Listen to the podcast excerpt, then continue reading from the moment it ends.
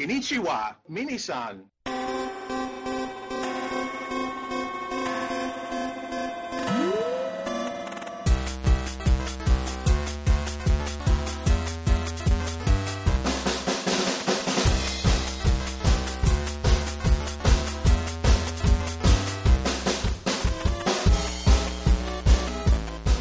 Hello and welcome to Famicast forty-five, your Famicast for late November two thousand fourteen.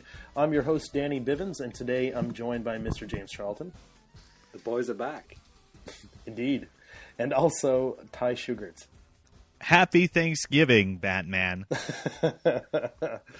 Yes, this is a bit of a holiday episode that won't be hitting you in time, but that's totally fine, I guess, question Sorry. mark. Thank Thinking what now? Yeah, sorry, British people don't understand what we're talking about. It's like a different language or something. So. Welcome to the Christmas episode, everybody. Is that yes. where you thank British people for giving you life or something? No, we would never do that. That's blasphemy, my friend. all, all, all I know is that American people seem to kill each other for like stuffed animals around about this time. Amen. That's about Black Friday. I don't know why that means. It Yo, means, yeah. it's it's like the black of death and endless destruction.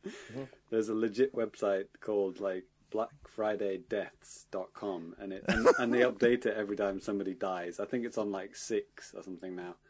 Yeah, sounds about right. Yeah. God bless America. Yeah. So we got another action-packed show for you guys here today. A lot of cool stuff in the news happening. A lot of your letters and different tweets and stuff that were coming at us. Um, before we get into the episode, though, I, I hope you guys actually listened in to the live episode that we did on the uh, N W R podcast, or God, telethon live yeah, podcast. Yeah, the big charity thing. Yeah, we uh, we all did that. Had a great time with the eight four guys and. Uh, James, you seem like you had something more you wanted to say about this. Well, that's already been uh, edited down into its own show on this feed. Mm-hmm. Um, if you are subscribed to the Famicast feed, you will have got that already. Right.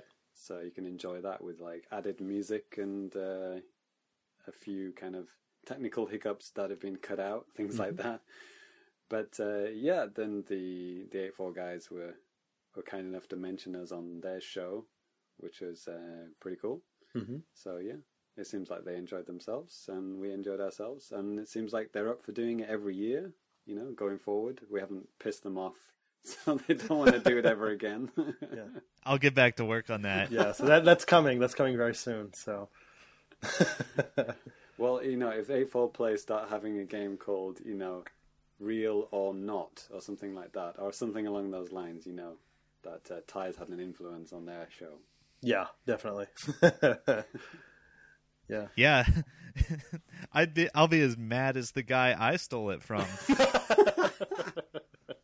Which is about two different British T V shows from the seventies, I might add. You would say that. Because it's true. I know. We we we've, we've discussed this before. All right. Well, um, I guess with all that said, we're going to go ahead and take a very quick break here and move on to new business.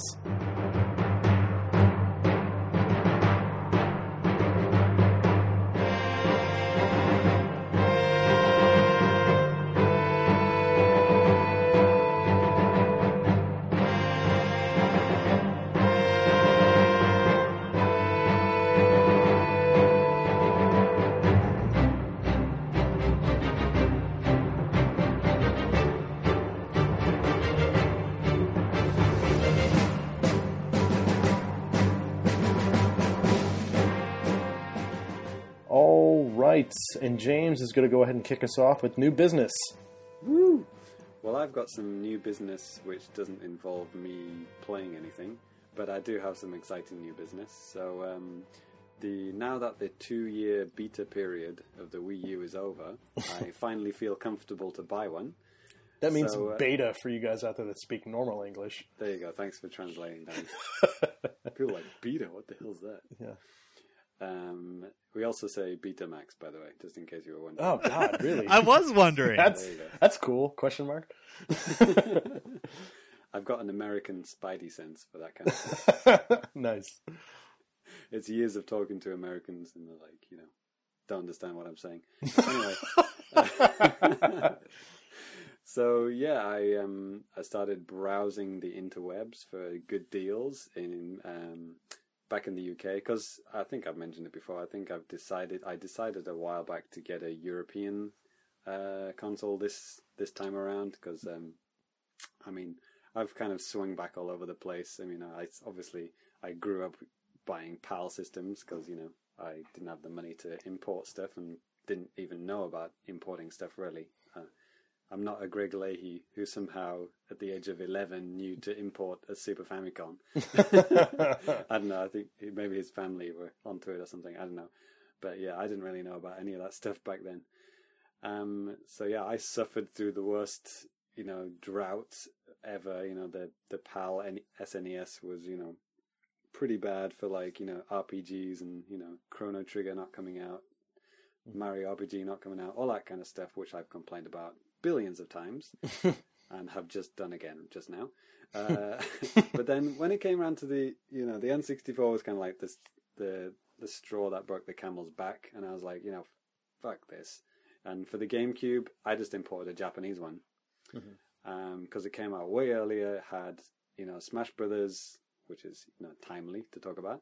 Um, yeah. And Smash Brothers Melee was in English, all on the disc, so it was like no hassle to, you know, I didn't know any Japanese at that point. Mm-hmm. Um, uh, so that was, you know, no hassle to import that. And that was when, uh, what was it called? Lixang? Does mm-hmm. anyone remember that website? Yeah. Yes! God rest its soul. Um, it was the best, truly. And uh, yeah, Sony closed it down, by the way. Hashtag never forget. Yeah, and I've never forgiven them for that. Yeah, fuck those guys. Because they didn't want grey imports of P S Ps, because, you know, like, you know, that was actually probably helping the P S P sales, you know, globally yeah. more than yeah. anything. Yeah, no kidding. So, you know, they shot themselves in the foot, so they probably deserved that. But anyway, um, so yeah, that was an awesome website. Got my Japanese, you know, multi-region, actually. It had a nice switch at the back, so I could play, even play American games too. So, which I might add, I am the owner of that GameCube now. Yeah, yeah, you now own that uh, partially broken GameCube. Yeah, it's sitting in my closet. It's still broken. um, I have one too. Um, I actually had it modified through N C S X, I believe. Yeah, yeah, that's a yeah, good there's site. A nice little button and everything. Yeah, is, is it a switch, or have you got the reset button one? It, it's a button that clicks down, and then you press again, it, it pops back out. Oh, okay, slightly different from mine. Mine's not a literal switch. um, hey, yeah. I think later on they replaced it. They actually just incorporated it with the reset button. If you just reset the system, it flicked the region. Hmm. So that was the kind of the best, that was the final, you know, third generation of the uh, region modding that they did towards hmm. the end of the, the system. But anyway, so yeah, obviously I enjoyed um, importing American games because, you know, compared to the prices in England, you know, it was actually cheaper to import American games and Japanese hmm. games than buy, than buy in England, which is, you know, kind of crazy if you think about it. Um, so yeah, I got, like, you know, Metroid Prime, I got the American one, but, you know, Smash, I got the Japanese one. I got whatever came out first. You couldn't read it because there's no U's and stuff. Yeah, I was like, what is this? um, yeah, Prime has, should have at least two U's in it in England. So yeah, that was an awesome, awesome time. The GameCube was, like, you know, a very uh, enjoyable time. I had, you know, access to all the games that I wanted, you know, as uh, uh, much earlier than any of my friends in England, which was uh, pretty cool. Were you smug about it? You couldn't believe how smug I was about that. Good. Especially Metroid Prime, because I think it came out like almost a year earlier in the U S. Oh, man. Oh, man. So it's pretty bad for them. Um. So, yeah, and then when it came around to the Wii, uh, obviously it kind of made sense to keep going with that theme. Uh, unfortunately, there wasn't there wasn't a mod straight out the gate, so I had to choose. I thought, oh, you know, I'll just go for the American one, because I had maybe like sixty percent American games, forty percent Japanese, and I had the, uh, what do you call it, the freeloader. Mm-hmm.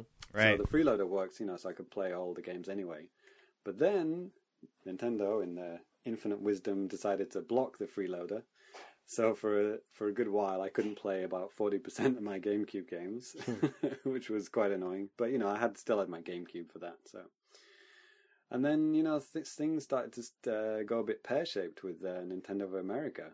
Uh, things started getting pretty shitty, and games started not coming out and being late, or, you know, worse, and things like that. And, you know, I was getting slightly pissed off with uh, Reggie by the end of the Wii's life.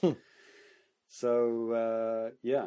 So this generation, I thought, you know, fuck it. N O E have really booked up their ideas, and they are probably doing things a lot better than N O A at the moment. You know, they got better deals, you know, you know, things like the cross cross buy thing that Guillaume mentioned on the last uh, episode of R F N, the with, Squid Squid's yeah. Odyssey thing. Yeah, so with the one game. But I mean, still, that's one, better than, that's better than game, none yeah. in any other region. Yeah, well, it's just, you know, Reggie just straight up said, no, not allowed. That's not allowed in N O A, you know, and, you know, but just like the special editions that N O E are doing, and, you know, just so much uh, many better offers. And just also financially, you know, I have access to British money because I'm British, unbelievably. So, you know, it just makes a lot more sense. You know, I can ask friends and family to send me games a lot easier. You know, mm-hmm. I don't have uh, people I can trust in America because, you know, no one's trustworthy. In yeah, I was going to say, well, there's that. no, no, no. What I mean, I don't have family or whatever in the States, right? So, yeah. Long story short, no, long story long, uh, I decided to get a European Wii U, and uh, yeah, I found this uh, good deal on uh, Amazon U K. It was like two hundred fifty for the the Mario Kart Premium Bundle. You know, well, it's just the deluxe model with Mario Kart eight. mm-hmm, mm-hmm. You know, two hundred fifty was okay, and I think I had like a ten pound voucher off. Mm-hmm. And then this weird thing happened. I put it in my basket. It said uh, two hundred forty.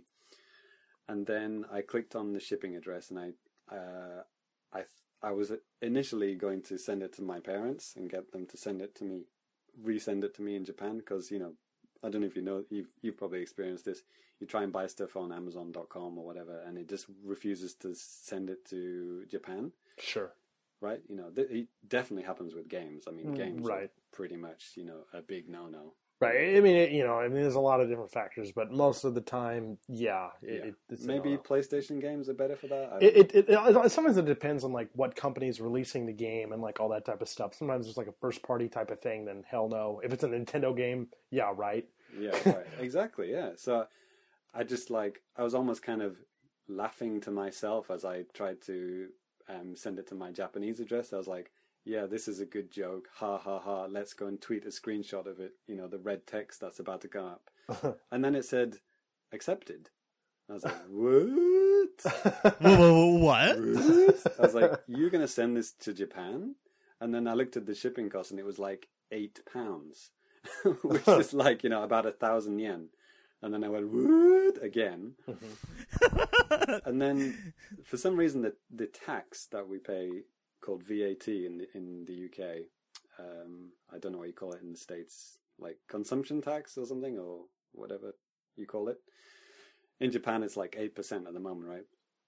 So, for some reason, the tax didn't show up, and it was like zero percent tax. So the price went down to two hundred pounds. No, actually, it was one hundred ninety-five pounds. So this, like, two hundred fifty pound bundle, I was now getting for one hundred ninety-five pounds sent to Japan. And, and I just, honestly, I thought that I'd broken Amazon or something. You probably I still, did. I still don't understand how it happened. So I sent it to my home, and, yeah, just, yeah, literally a couple of hours before recording the show, it arrived. It's just like, how how did this happen? I just, you know, I was expecting a brick in the box with a sign, you know, this with a post-it note stuck in it, like, haha, sucker, you thought you had it for that price. But um, no, it really did come, and it's it's exactly what I ordered, and it's amazing. And I've got uh, Smash on pre-order, mm-hmm. uh, which I think comes out, like, in the next couple of days in the in Europe. I think it's like in the next couple of hours, if not right you, now. Yeah, it could, yeah, you could be right. Next couple of hours. So, you know, and so I managed to get that and uh, Mario U, New Super Mario Brothers U for like ten pounds. Wow, brand new. Which I don't know. That game just I don't know. Nobody wants it anymore. Whatever. No, it's it's still a good game. That's a really good deal. Yeah, yeah. So I got like Smash and Mario Brothers U for like sixty pounds uh, delivered to Japan uh, via another shop. Um, huh. Rakuten. I don't know. Yeah. Do you know Rakuten? Of course. Yeah. It's, it's big in Japan, but you know, for some reason they now have, they've gone worldwide, and Rakuten has become a thing in the U K. I don't know about the States. It's just very bizarre to hear a Japanese shop, you know, with .co.uk at the end of it. Hmm. uh, just... Yeah, I'm pretty sure it's not a big thing in Japan, in America, because right. I yeah, I, I don't think so. Yeah, and uh, they offered uh, free delivery to Japan, which I don't know. Maybe it's because it's owned by a Japanese company or something. I don't know. So I got yeah, I got that yeah, like six, like I said, sixty pounds for those two games with uh, free delivery. So, so in total, I got uh, the bundle. I got Mario Kart eight, Smash, and Mario Brothers for two hundred sixty. Wow. Which you, even to this day, you cannot, you know, combined price is probably somewhere near three hundred fifty. So I, I'm kind of confused, and I'm also really, really happy. Yeah. With my purchase. And like I said, it just arrived, so I haven't played any of the games. And um, I'm going to buy a Japanese uh, uh, A C adapter to make sure it doesn't explode. Yeah, that's a good call. Yeah, I, if anyone, if there are any British people listening who live in Japan, you know, all one of you that may be listening. Um, I think that there's at least one guy who's who's listening. Um, I contacted Nintendo U K and said uh, I sold them some bullshit story. I was like, yeah, I got this friend who's like going to Japan next year, and he was wondering if his Wii U works in Japan, and they said, yeah, if you buy a Japanese A C adapter and plug it in to the British Wii U, it'll it will work. And they mm. actually recommended that mm-hmm. instead of one of those little travel adapter things. Mm-hmm. You know, buy the proper A C adapter. So I'm going to do that. To no, I, sure. you know, my, my first time I ever went to Europe, I I had brought my Wii because it was around the time the Wii first came out, and I you know wanted to play with my friends, and um, yeah, my A C adapter got completely fried in Europe because I was just using an American one. It was just completely destroyed. With a little travel adapter thing? No, with no travel adapter because I was stupid. What were what, you wait, thinking? Wait, hold on. Maybe... You just shoved it okay. in? Hold on. Let me let me think Does about this for fit? a second because you know what? I No, okay. about, okay, about now you probably don't believe me because now I'm like backtracking and stuff, right? But no, I think I might have actually had one maybe from a friend, but it just it still got fried. And I was like, this is weird. So I had to buy another one. And then, like, literally four days after I got back from that trip, I went to Japan to come and live. Anyway. So, yeah, there you go. I know some people don't like, you know, stories about how you got stuff. So I'm sorry if that bored you to tears, but, you know, that's my story, and I'm sticking to it. Hmm, cool. You lucked yeah. out on Amazon. Yeah. Thanks, I'll, Amazon. Yeah, I'll keep that in mind. Maybe I'll try to order a random thing from the U S sooner or later. Yeah, you might be lucky. And it might go through. Or I might have ruined it for everybody by telling on a podcast and now they've blocked it. We'll just edit it out. Yeah, yeah it's last twenty minutes. Mm-hmm. And that's how I got a Wii U legally in Japan. They edit that, edit to that point. Yeah. Mm-hmm. Cool. Well, um, yeah, I'm looking forward to hearing your impressions of the system. I mean, you know, we've obviously, James, you and I, we've played my Wii U at your place, but you know, it's it's right. different to have your own, you know, so you can just kind of just take your time and do what you want to do with it and stuff. And you got some pretty cool games to play, and uh, yeah, I'm looking forward to hearing your impressions about it, man. Yeah, some, there's some crazy deals on on games these days as well. Like, you know, launch release titles are now, you know, like eight quid or stuff like that, brand new. So yeah. I'll probably be able to get, you know, a lot more games than I would have. Zombie U for like new. one yeah, euro. Yeah, yeah like Zombie U pound. Is ridiculously cheap at the moment. I think I, I, think I saw it for like six ninety nine or something. Oh man, it's like ridiculous. Hmm. For some reason Luigi U is still it's it's more expensive than Mario U. I don't understand that. But wow. There you go.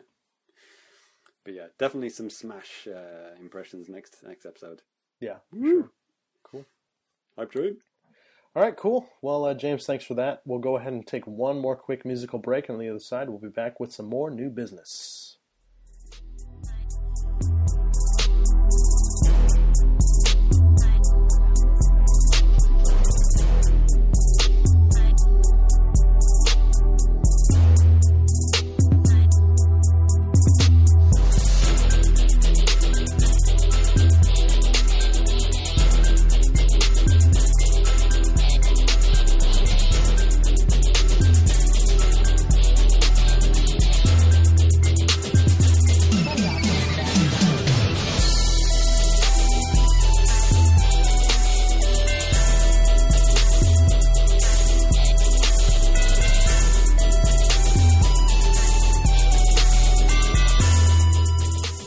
All right, and Ty is going to go ahead and continue, well, talk about some more new business here.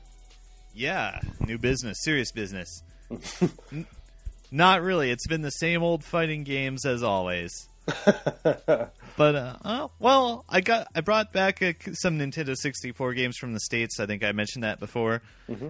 Played a couple of them at a final round at the, you know, just a little casual station set up. It's fun. Um, but okay, there's a game I'm going to be playing tomorrow that I'm very excited about. Hey-o. It is the arcade version of Skullgirls. Yes, it's happening. Boom! Yeah, arcade version of Skullgirls is doing a lo- location test this weekend in Tokyo. And maybe also Osaka, I'm not sure. Mm-hmm. Mm-hmm. But yeah, like, it's it's amazingly rare for um, an American game to get an arcade release in Japan. Mm-hmm. Am I right? Yeah, for real. Killer Instinct? Yeah, nope. never, never got a J- Japan release. Really? Other than, yeah, other than arcade operators that imported it. Hmm. There was never any uh, Killer Instinct.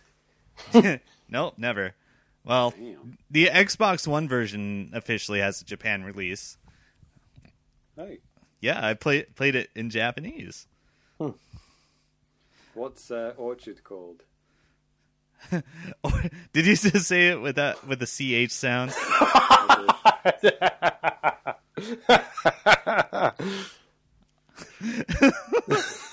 the, that's the original uh, British pronunciation. No, it isn't. Don't bullshit me. We're not laughing with you. We're laughing at you. You've been exposed as a fraud. Oh, well, what's T J uh, T G Combo called then? Stop it. Next you'll be telling me is not called Sinder. I'll stop now. Well, I mean, I, I have my own nicknames for a lot of the characters. Like, you know, Fulgore is basically a ripoff of the Predator. And then Saberwolf, like, I'll just call him, like, Airbud or Doctor Dogballs or whatever. But, uh, yeah, Skullgirls arcade version. It's coming up very soon. Location test. I'm going to go play it tomorrow and probably tweet about it a lot. So I'll have already tweeted about it by the time the listeners are listening to this. Right. Well, there it is. Yeah. There you go. So, um... though you... Uh, funny you should mention Killer Instinct. The new character came out a couple days ago. His name is Con Ra. He he's like a mummy guy. Mum Ra. Uh, Con Ra. But yeah, he feels like a Guilty Gear character they accidentally put in Killer Instinct. Mm-hmm. He has a lot of traps, a lot of weird things. A lot of setups and long-range throws and long-range normals. And, yeah, he's weird. He can only be de- defeated by a lion man with a sword. Right? Yeah, I, I feel like... Um, all right, so Killer Instinct uh, got a new developer for the second season. And... you know, there are a bunch of fighting game guys. Like, the main guy is Keats. Um, and I feel like uh, they're basically trying to make the, the most complicated wet dream fighting game characters they can. So, I, I think they said, like, Conrad's, like, going to be the most complicated one they release in Season two. Mm-hmm. Um, I hope so. It's like... yeah, you you can make some really weird characters. Like like Maya had all has like these unique resources and stuff. And T J Combo has like all the the off the wall recapture stuff. So like I want to see if by the end of season two they can actually make like a simple character that beginners can play. Hmm. Would be nice. So is yeah. uh, Spinel an easy character? Stop it! Stop it! His name is Skeletor. Okay. What about GLaDOS? Yeah, I love Crisco and Folgers and Orchard.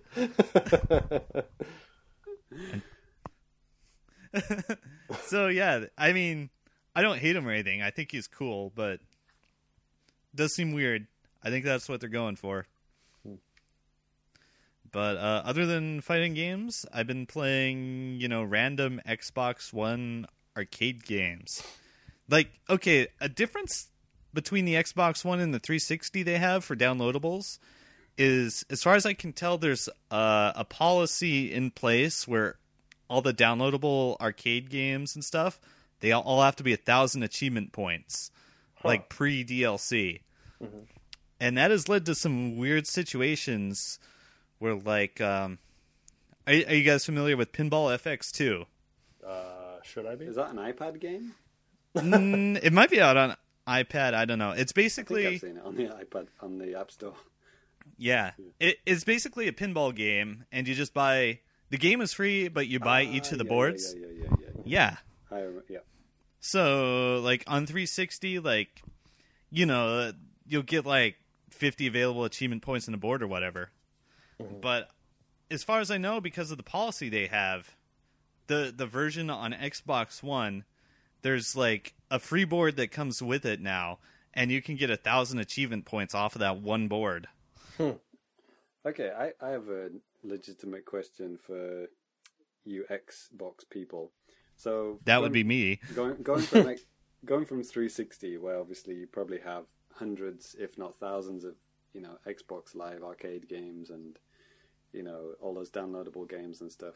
And obviously nothing carries over to Xbox. Actually, actually, some things do. Yeah, Pinball F X two, all the boards carry over.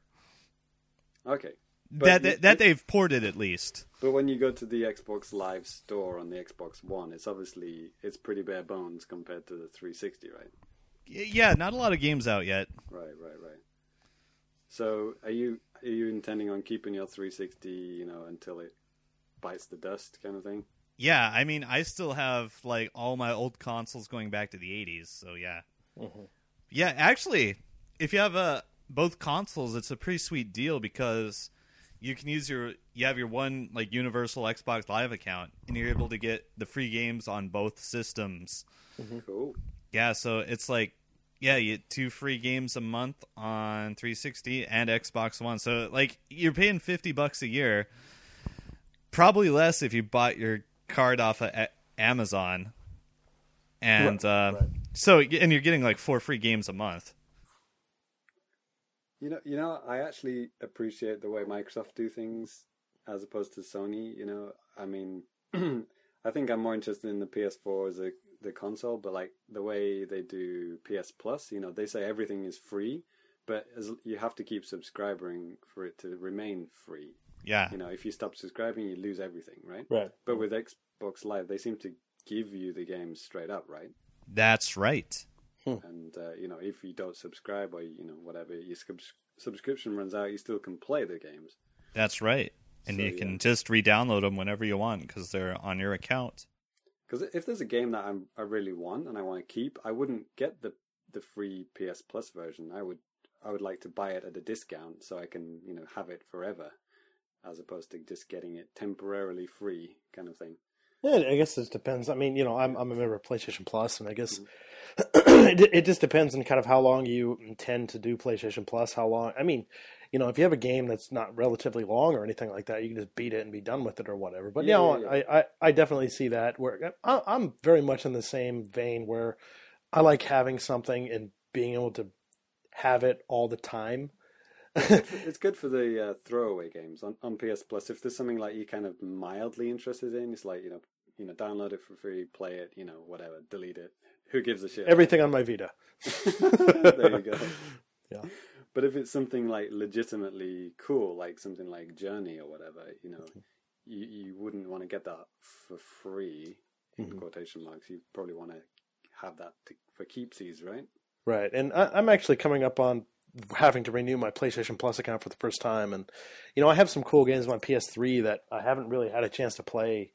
I, some of them in the case, like, again, like like uh, Shadow of the Colossus H D Remake. I, you know, I played that back in the day. It's a, it's a really cool game, and it's actually good to be able to play the game in uh, a proper frame rate where it's not like ten frames a second or something, you know? Right. With a frame rate. With the frame rate. It's it's fun to play.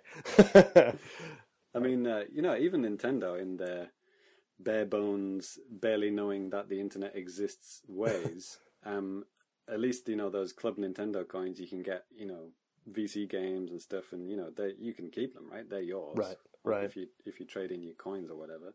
Right. And all the, the cash back from the Deluxe promotion, you know, that's real money that you can buy real games with, you know. Mm-hmm. It's not like, you know, pretend money.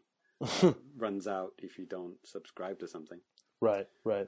Oh, by the way, my uh, Wii U does have a Deluxe subscription thing in it, so I'll probably go, I'm going to be one of like the last guys ever. It's like, this is ending it. in two weeks. Exactly. Fuck you. Yeah. I think I've got like a month. Is it a month or something? Basically, it's December. It basically, at the end it says, "Fuck you, Nintendo." Yeah. That's right. We fuck you. um, so yeah, I'll probably just fly, try and buy like. Well, I hope Shovel Knight comes out before in Europe before the end of the year. Mm-hmm. I think it's coming out soon.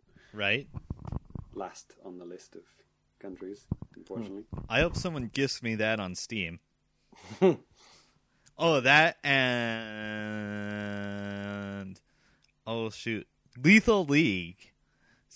Have you guys seen this game, Lethal League? No, I have not. Is it football? No. It, it's it's very similar to Smash Brothers. It's like it's like a four-player fighting game, but it's not. Hmm. Like you you can't actually attack the other players.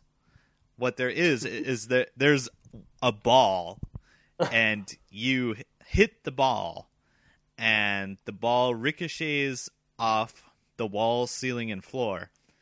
And if you get hit by the ball, you die. And so it becomes, and every time it gets hit, it goes faster. So it's kind of like, like going into the bathroom and driving a golf ball as hard as you can, except with four people in it. And it's it it's really cheap on Steam. It is fun as heck, and I do not have my own copy yet. Oh. Did you guys ever play that game, like, in the nineties? It, it was kind of like um, a mixture between American football, but, like, it was in the future, and you threw, like, it was, like, a metal ball, and it's, like, from a top-down perspective. It was on, like, you know, the P C or whatever. Sounds very familiar. Oh, man, what was it called? It was something ball, like Blitzball or something, or oh, Deathball or something like that. So Blitzball, we're getting the Final Fantasy X c- category. You know, oh, right. There, so. Maybe that's it.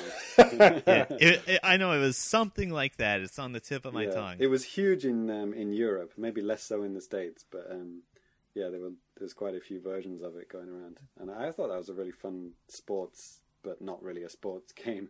Hmm. You know, in the same way N B A Jam isn't really a, you know, a, a basketball simulation. Right, it's way better. It's way better, exactly.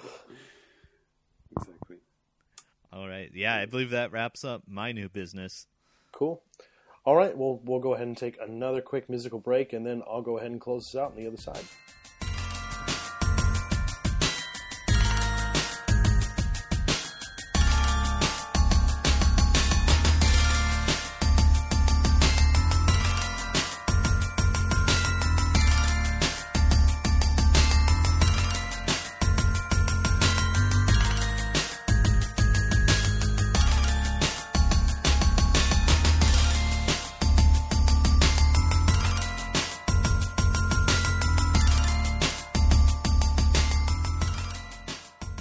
And I'm here to close out new business. Um, not really much coming from my end. Uh, this is kind of like what James and I talked about in the last uh, live episode of the of the Famicast. I, I've been playing a bit of uh, Captain Toad, and um, actually just last night I beat the final mission in like the single player mode. And um, you know, like I had mentioned in the live episode, you know, it starts out pretty easy, where these missions really aren't that tough to get through. And, you know, like I said, you're, you're kind of searching for these diamonds or gems or whatever the heck they're going to translate that to whenever it comes out in uh, the English uh, regions and stuff. But, uh, I mean, that, that's part of the challenge. Because, I mean, you can get through the levels in basically no time and just grab the star and just be done with it. But, you know, kind of the challenge is, you know, getting these three gems in each level. And then at the same time, too, there's like an additional objective that you're trying to get to. Like sometimes, hey, collect this amount of coins or do this or that. Don't get hit by this enemy. Kill all these enemies, you know, stuff like that. So, I mean, that that's the type of thing that can help you build up more time when you're actually playing this game. And, um, you know, I I think in the whole game, minus like the ex- extra stages, like I said, that are from Super Mario three D World, which I have unfortunately not had a chance to actually go through yet. But I've only missed two of the gyms out of probably like over one hundred fifty or something. Whoa. So yeah, I, I've been kind of seriously playing the crap out of this game. And um, yeah, like I said, like basically the last ten stages of the game are actually pretty freaking challenging. And I mean, one of them, it's... It's it's kind of a thing where, uh, okay, let's say you're going you're going up this platform, right? And there there is like this poison water or something that is kind of creeping up as you're going up as well. And at the same time, there are like these ghosts and all this crap too that are just kind of coming at you while you're trying to do this, not fall in this, you know, this poison water and trying to, you know, make sure you're going at a fast enough clip to not get killed.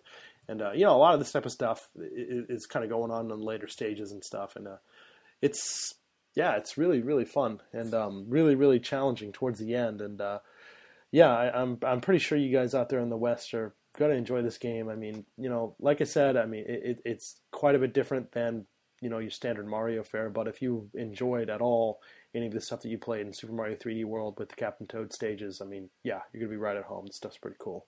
So, so, so what percentage is the the Mario three D World levels of the game? Oh, very, I think it's a pretty small percentage. Okay. I, I think there are, literally are maybe about seventy stages that are Captain Toad, and then just maybe a handful that are actually Super Mario three D World stages. So, right. But yeah, yeah, um, yeah. You were worried about spoiling if that was a spoiler last time, and, right? Uh, and uh, John Ricciardi on eight four made exactly the same Uh, kind of spoilery statement, so mm-hmm. I think it's pretty much out there now. Okay, well, everybody knows.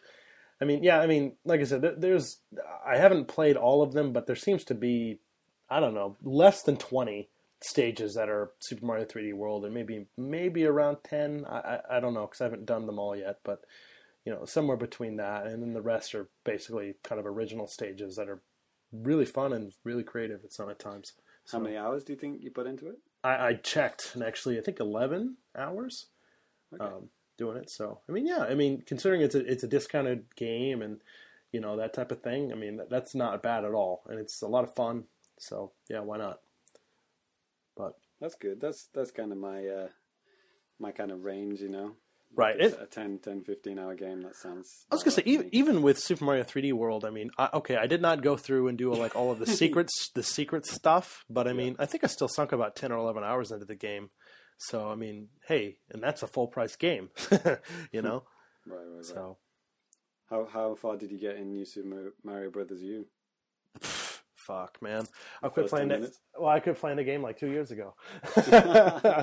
No, I, I think I got about halfway through it, and then I just kind of just quit playing. And, you know, maybe maybe sometime soon, maybe I'll just start playing with my girlfriend. Um, she seems to be a little bit more into, like, two D games. It's not as complicated. Right. And well, she, I yeah. think we were suffering from a bit of fatigue there, because didn't New Super Mario Brothers two on the three D S come out, like, a month before that or something? Well, like basically, yeah, it basically came out, like, in August, and then... You know, the Wii U came out in December, November in the States. So, yeah, definitely a very limited time there uh, for a, a breather. So another good reason to wait two years for getting a Wii U. Yeah, for real. Yeah, it'll be uh, fresh for me. I think the last, yeah, the last game I new Mario Brothers game I played was like, yeah, the three D S one. Which oh, I didn't okay. really like that much anyway. Oh. I think you we know, complained about it for yeah, uh, two I think, episodes. I remember I, I wrote a review about it back in the day too for yep. New Super Mario Brothers uh, two on the three D S. And, you know, I thought fundamentally, you know, it, it's a good game and, you know, There's nothing wrong with like the controls. It's just like the constant reuse of themes and music and all that type of crap. It, it's just really lazy and disappointing, you well, know, more than maybe, anything. It'd be a good point to mention that on the site we're doing these um, rev- review... Revisits? Revisits? That's the one. There you go. Yeah. And, you know, it, it definitely got me thinking, you know, like, you know, some of the earlier games like, you know, three D Land and Mario Kart seven mm-hmm. and, yeah, Mario Brothers two, you know. Did we overrate slash underrate any of those games? And, you know, I think with Mario Kart seven, for me especially, um, yeah, looking back on that, that, it wasn't that hot, was it? yeah. I mean, I... It was very forgetful. I mean, I think right. I was kind of enamored by it just from, you know, because it was new or whatever. But, yeah, when I think back, I, I really, I stopped playing that game quite abruptly. No, and never yeah. went back. Same for me. I mean, with, with Mario Kart seven, I think I only played total playtime maybe five hours, six hours. It, it, I don't know. It just there's something about it I just couldn't get into like I could previous Mario Kart games like Mario Kart Wii and D S. I played for hours and hours and hours, and even Mario Kart uh, eight. I mean, I played quite a bit of it. Not as much as I have like D S or Wii, but definitely more than I did seven. Uh, it's just something about it. It was just more fun and just. You it's, know, it's so hard to put my finger on what exactly it is that is missing. I mean, yeah. probably a lot of features were missing. I think that was probably part of it. Sure. But I don't think there was anything fundamentally wrong with No, yeah, driving. Exactly. Fundamentally, like so. driving, physics, whatever, all that type of crap, all that stuff was fine. It's just, I, I don't know. I, I just found yeah. it hard to keep coming back and keep playing it. So. Yeah, it was just the lack of modes, I think. You know, right. the lack of mission mode and the, um, you know, the online... didn't really have much to do, and yeah, um, yeah, and the Street Pass was kind of a bit half-assed as well. I don't even remember what the hell I did with it. That's how forgetful yeah. it was for me. It was just kind of like I think it was just like it was like the ghosts thing, but it wasn't really the ghosts oh. of the people. It was kind of like faking it or whatever. It was ah, yeah, very forgetful, stupid. Yeah, well, um, Ty, Ty, are you still alive? Yes, I am. Are you playing uh, Mario Kart eight at all? Um, I got bored with it really fast. I haven't played it in at least six weeks. Okay. okay. So, but you'll switch on your Wii U for Smash, probably. Yeah. Hmm. Cool. Yeah, I mean, I think I talked about how I felt about Mario Kart eight before. Right. Yeah. It. Yeah, it, it ended up being pretty dull because of the. The severely lowered complexity of items, basically. That's it, That's it yeah. Right. I can see that. Only being able to hold one is another thing. Yeah, mm-hmm. that. I mean, that's basically it. Yeah. Yeah, it, it definitely changes the, the whole dynamic of the game. But... Hmm. No, I'm looking forward to de- delving in afresh, and uh, it's been a while since I played a Mario Kart game, and... Uh, Looking forward to getting the D L C as well. Looks pretty mm-hmm. cool. Playing as Link and all that shiz. Mm-hmm. How much is the D L C? Isn't it like eight dollars per pack? Right. In Japan, you can get both together for twelve hundred yen. So, I mean, you know, it's not too bad. Um, or, you know, like you said, basically eight hundred yen a pop. So, hey, we, we forgot to talk about Amiibos. They're coming out. Who next cares? Next week. That's Ty done. So, Danny, what about you? You know, one, two, the whole set? After hearing a lot of people talk about it on podcasts and stuff, I was almost convinced that I needed every single one of them. But then I started listening to reason and logic and realized yeah. that's stupid for me because, well, it realistically, I, I just want them just to have them. I, I'm a collector, man. I, I like collecting a lot of like random stuff. I mean... I collect a lot of, I have collected a lot of Star Wars action figures and just even like video game stuff too. Sometimes I just have this stuff and I just think to myself like, what am I doing with this? I don't even use with this. With my life. Yeah, what am I doing with my life? And that, that's kind of what it would get to with Amiibo for me, I think, if I, even if, because I mean, people were saying like, you know, in the States, you know, right now Marth is so rare and all this stuff. And I thought, man, I'll just get a Marth and I'll be awesome. Like, no, I'll still be me with a Marth.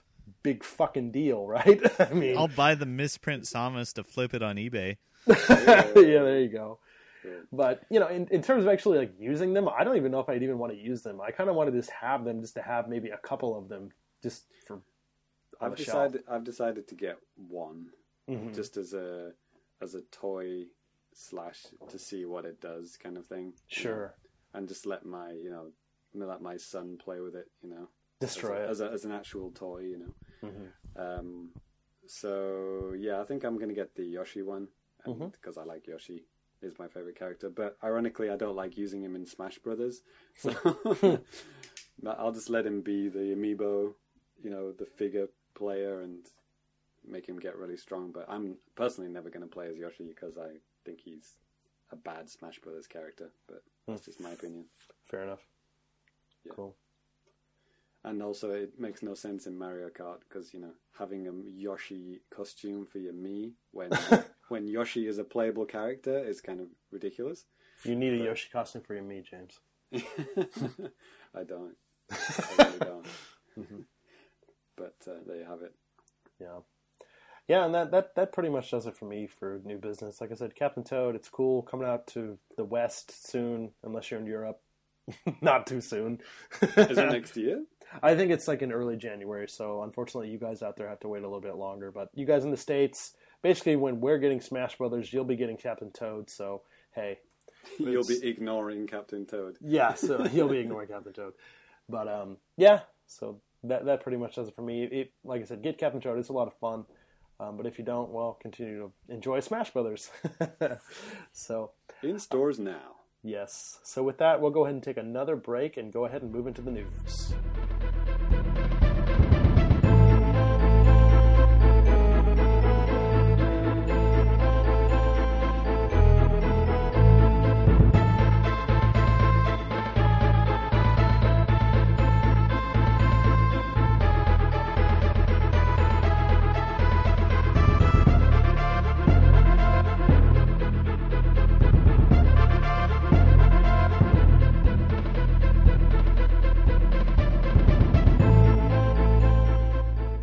Alright, so uh, a lot of different things, well maybe not so many different things happening in Japan this month, but uh, I, I thought we can go ahead and start things off with the Media Create sales numbers from November seventeenth to November twenty-third.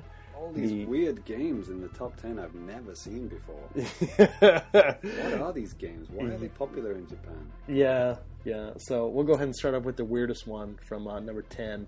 Mm-hmm. Uh, this is actually Captain Toad Treasure Tracker on the Wii U. Uh, this is the second week that it was in the market, about thirteen thousand, almost fourteen thousand units, up to about forty-one thousand here. I don't think this actually, because these are the Media Create sales, I don't believe this accounts for digital sales, but still, uh, it's not too strong for like a first-party published and developed game, but... You got to say the uh, Japanese title. It what is, is it? Uh, Susume... Susu- Susume Kinopio Taicho, Kinopio Taicho, which means march onwards, Captain Kinopio. Yeah. It's great. Yeah, actually, I, I like the logo, too, because basically the logos are almost the same, except for, you know, obviously replace the English with the Japanese mm-hmm. and stuff. And, uh, yeah, it still looks pretty cool in Japanese. But, um, yeah, so I, I don't know what to think of that. I mean, this is probably one of those games with long legs, so... Uh, I would probably keep well, going on. It's still number ten. Which yeah, I mean, it's good. Still... Yeah, yeah, yeah. You got a point pretty there. Good. And then skipping up to number eight is uh, Smash on three D S. Mm-hmm. Uh, sixteen thousand, mm-hmm. totaling one point seven million. Right. In Japan alone. That's pretty good, isn't it? Yeah, that's awesome. Yeah, for real. Uh, number seven, Yokai Watch two, mm-hmm. point one and two point two.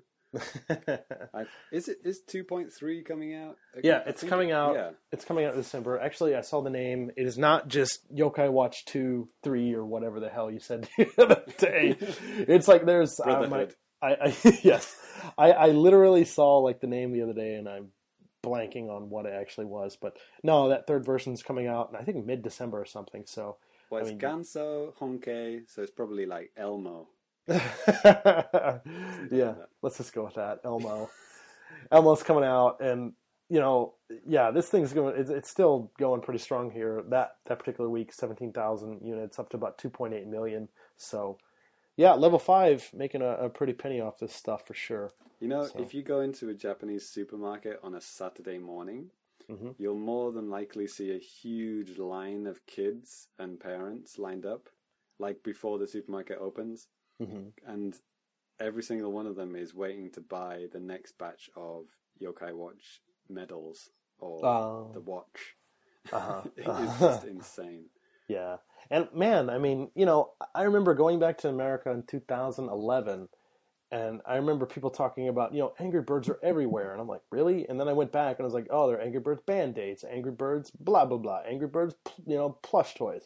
Basically, that's the type of thing with Yokai Watch. I mean, you see this stuff all over the place, Band-Aids, plush toys, everywhere. I mean, you know, lunches. I mean, just potato chips. Yeah, last whatever. Weekend I was in Tokyo. So many mm-hmm. U F O catchers filled with Yokai Watch stuff. Oh, yeah. Oh, yeah. I tweeted a picture uh, a few weeks back of a Yokai Watch sausage. I believe that is very real. It is. There is no hashtag on that photo. It's this is... just presented without comment. Yes. This is not a fake or real. You don't have to guess. Oh, Get your, get your Yokai Watch sausages, kids. Yeah. I've been in Japan yeah. for too long. I didn't even question it. I think we all have, actually, at this point. It's ridiculous. Yep. yeah. Uh, moving on up the list, Monster Hunter four G, otherwise known as Monster Hunter four Ultimate in the West for three D S, about twenty-eight thousand units, up to about two point one million here. Um, so, yeah, that's still chugging along. And that just came out October, like October eleventh, same day as the three D, new three D S. Um uh, as one would what, what was that no um what I might have it might have been a combination of a burp and a gastric bypass. Yeah. I didn't think you'd hear that. Wow, lots lots of outtakes this episode. Yeah, yeah, there it is. So um, moving on to number two, um which is stupid because it's also the same as number one, but it's not. But number two is o- Pokemon Omega Ruby and Alpha Sapphire dual pack. So that means it's both games. So mm-hmm. if both games are in the pack and it sold ninety thousand, that's like another one hundred eighty thousand, I guess, onto the total sales. Yeah. I don't know like how that, this right? is calculated. It's weird. So I guess this is for like your brother and sister duo, right? Or, yeah. Right. I mean, you know, literally, this is a this is a two pack of the game, and they're just counting it as a separate S K U.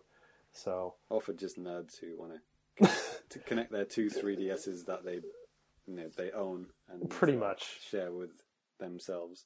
Yeah, that's pretty much the extent of it. Because number one is just the main two games, which sold one point three million in its opening week. Holy shit, that's ridiculous. Yeah. There's a Pokemon, I, Pokemon game every year now, and and they still right. sell this well. It's just, oh right. man. And at the yeah. time of from like this this sales data, I mean, it came out on the twenty-first, and this th- stuff runs to the twenty-third, so it's only a couple of days. So, man, I mean, it's fucking crazy. So, but that that's Pokemon. I mean, it's just, it still has that reach, and it's kind of crazy to still see that even all these years later. Even when new things like Yokai Watch are cropping up and, you know, Monster Hunter's a big thing, it's Pokemon's still fucking powerhouse. It's crazy. Yeah, isn't it right around the twentieth anniversary of Pokemon? Basically, yeah. How old so... do you feel? Oh, God, don't say that. Man. Uh, wow. In yeah. Japan? twenty in, in Japan. I, th- I thought it was game? nineteen ninety-five. I think it was when the first release. Yeah, it's like around there. I don't know exactly when. ninety-five, ninety-six, one of those two. You guys out there listening to the podcast are like, you fucking nerds, it's nineteen ninety-six. Maybe. Well, I, I don't think it came out in in Europe till like no, it, maybe ninety-nine or something. It didn't come out in the U S till ninety-eight, and, and it was like October ninety-eight. And I mean, it was a good time. I mean, I... Because you know, at the time they did the anime, and the, they had some mm. special manga and Nintendo Power, and... It was really cool, just like thinking about like what all this could be. I was super hyped and totally bought into it. My brother got blue, I got red, and oh man, it was a blast. Yeah, I had blue. Oh. I was in uh, university, first oh, year well. of university. I was in I was in high school, first year of high school. So that's crazy. Yeah, same. You know, yeah. Um, R F N just had exactly the same co- uh, conversation between Lindy and. Uh, James Jones, right? Lindy was like, hey, I was like forty-five years old. James Jones was like, hey, I was in sixth grade. Lindy's graduating from his uh, his uh, university. While James Jones is uh, playing it in kindergarten. It's true. Yeah. He's old. Yeah, well. That's the God, joke. God bless John Lindemann. So, onto hardware, I guess? Right, right. So, I guess we'll we'll go ahead and break it down. You know, you know, three D S is still on top uh, this week, eighty-eight thousand uh, that particular week. Uh, breaking it down, the new three D S, uh, the L L, the X L as it's called in the West, uh, forty-two thousand units. And actually, kind of surprisingly so, the uh, new three D S, the standard version, was actually about twenty-six thousand. So a bit of an increase from the previous week and also from the previous podcast where it was just kind of in the shitter. But... Take, the... your, take your stupid face plates and shove them up your ass. Well, at the same pam you, pam you. At the same time, face plates are none. I mean, you know, the, the three D S, the basic three D S L L and the regular three D S unit, uh, three D S L L going through about eleven thousand, and then the normal three D S, I'm talking O G here, uh, you know, eight thousand. So, I mean, there's somewhere where they're still getting some suckers for these old units. Yep. Um, let's go ahead and say it. eight thousand one hundred forty-four complete idiots. Morons. Absolute morons. Yeah, so that that's why, still a why thing. Why would you get the ice cream sandwich when you've got the Super Famicom right next to it? Pretty much, yeah. So uh, who knows what's actually going on there, but it, it's happening regardless. So uh, at the same time, uh, Wii U, Uh, I wouldn't necessarily say it's been a strong outing. Has it ever been? Especially here in Japan. Hey, you're uh, skipping over the biggest news here. three sixty outsold the P S P. Hey! one hundred three sixties sold this week. And only yes. eleven, P S- eleven P S Ps. That's weird. Yeah, why Why would they even keep track of that few? That's just bizarre. Yes.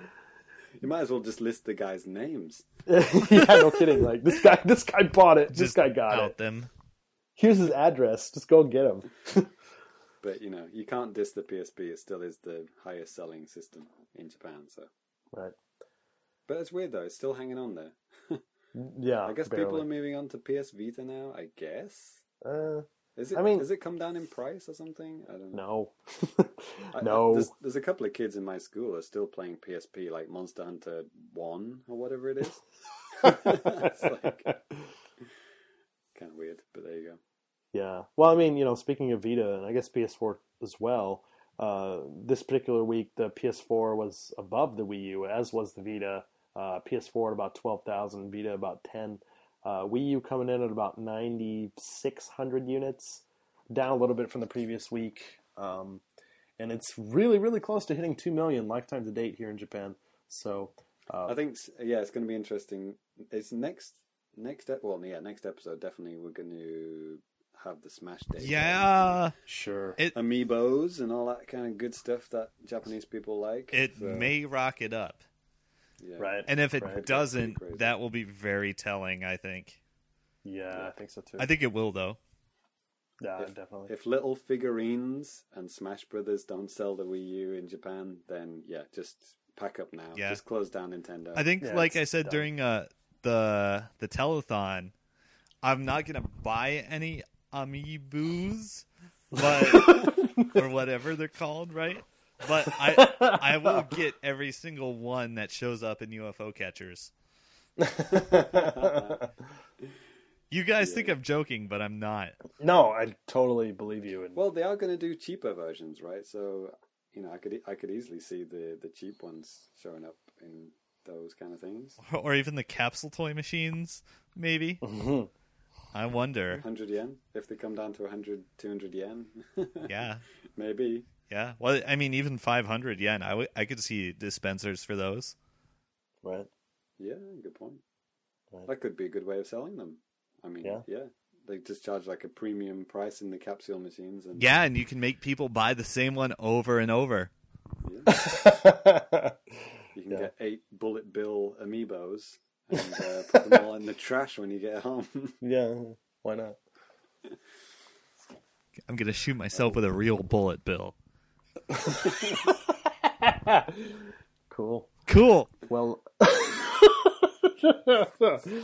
well, uh, that that pretty much does it for the software and hardware uh, sales. Um, I thought we can maybe run down a little bit of some of the stuff that's been coming out recently on the eShop on both the three D S and the Wii U. Um, so that's um, the end of this segment. Yeah.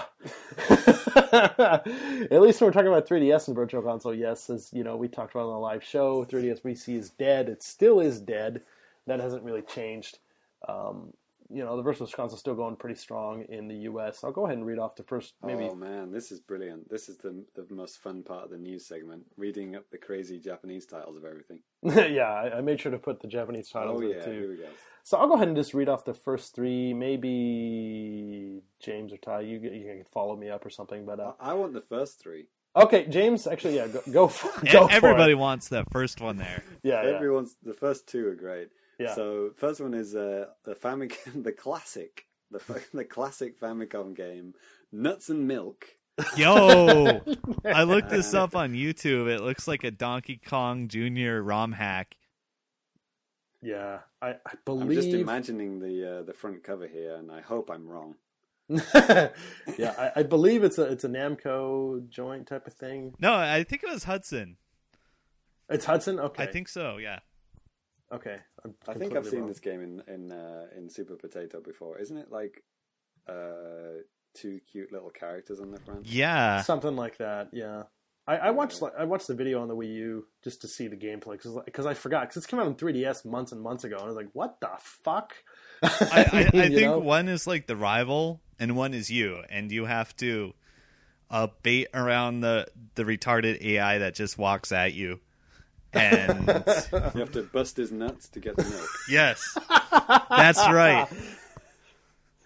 Boom. Oh man, this does look like Donkey and, Kong. Doesn't and then it? You rescue your girlfriend or whatever, and then you go in the house, and there's and, you, and then there's a little heart above the house. And the next one is the another game which everyone knows, the uh, Buddha Buddha Donkey. Oh yeah, I've been waiting for this one. Um, which yeah, which is of course uh, Donkey Kong King of Swing on the G B A. So is that the one where you just kind of climb up stuff? Right, and th- I think there's a there's a D S version of this too, like a, you know, an, a, maybe a sequel or something. And yeah, just D K King of Swing on the G B A, and it's a lot of this climbing and Is stuff it, it like that. It kind of looks like Bad Mode Seven or something. Kind of. I mean, you know, it's a G B A game, so a lot of them kind of look like that in a loving Buddha, Buddha. sort of Actually, way. Yeah, I remember. I don't know why. Maybe I saw this. Maybe on Danny's original article, and I asked my wife what Buddha Buddha means. I think she said it was like. Kind of like moving back and forth or something like that, or wiggling mm-hmm. back and forth or something like that. Hmm. I've actually forgotten. I could be actually completely wrong. Okay. Amen. And the next uh, game was Bomberman ninety-four, the P C Engine version. Right. Nothing really funny about that. No, but it's still, it's still cool. Um, actually, that's that's the the first Bomberman game that came out on the Wii U. Hey, is that a is that a five player one? I, God, I, you know, I, I made the game profile and everything. I, I really don't I remember. I, it probably is. There is a five-player one, and you can actually play with five players on right, the Wii. And I, yeah, because on the Wii, or basically like the around the launch of the Wii, the original Wii, I mean, it had Donkey or Bomberman ninety-three, and same type of thing. I mean, it was five-player multiplayer, and, you know, I'd barely ever played Bomberman games at the time, and I was playing with my brothers, and I think maybe a couple other people or whatever, and... Yeah, it was a lot of fun to play that with multiple people, especially, you know, get up to five people. That's crazy. You know, I couldn't even imagine that stuff back in the day because, you know, I didn't have a multi-tap or whatever the fuck you call the Super Nintendo equivalent or of that. Friends. Or friends, that too. I mean, Jesus. Yeah. What, was it a multi... I think it was called a multi-tap, right? Uh, sure. We okay. we still call those kind of adapters... by default a multi-tap, right? So that right. name has kind of stuck through the ages. Well, I, I, I thought that was just a thing with the PlayStation, and I, I... on the Super Nintendo, uh, two different companies released uh, multiplayer adapters. There was like the Hudson one that came with Bomberman, and huh. Bulletproof Software, I believe, released another one. Huh. And uh, I don't know if that had, uh, I well, it obviously didn't have the same name, but it had the same functionality. hmm. My hands down, the best four-player adapter ever, and it's not even the Nintendo console, was the Micro Machines on the Mega Drive or the uh, Genesis to you guys. You could actually plug two uh, controllers into the cartridge. How, how awesome is that? The cartridge was the multiplayer adapter. Wow, that's a good idea. Yeah, drop, a novel concept, the mic, truly. Game over. Hmm. Amazing. Interesting. Cool game as well. Okay, next. Danny. Yeah.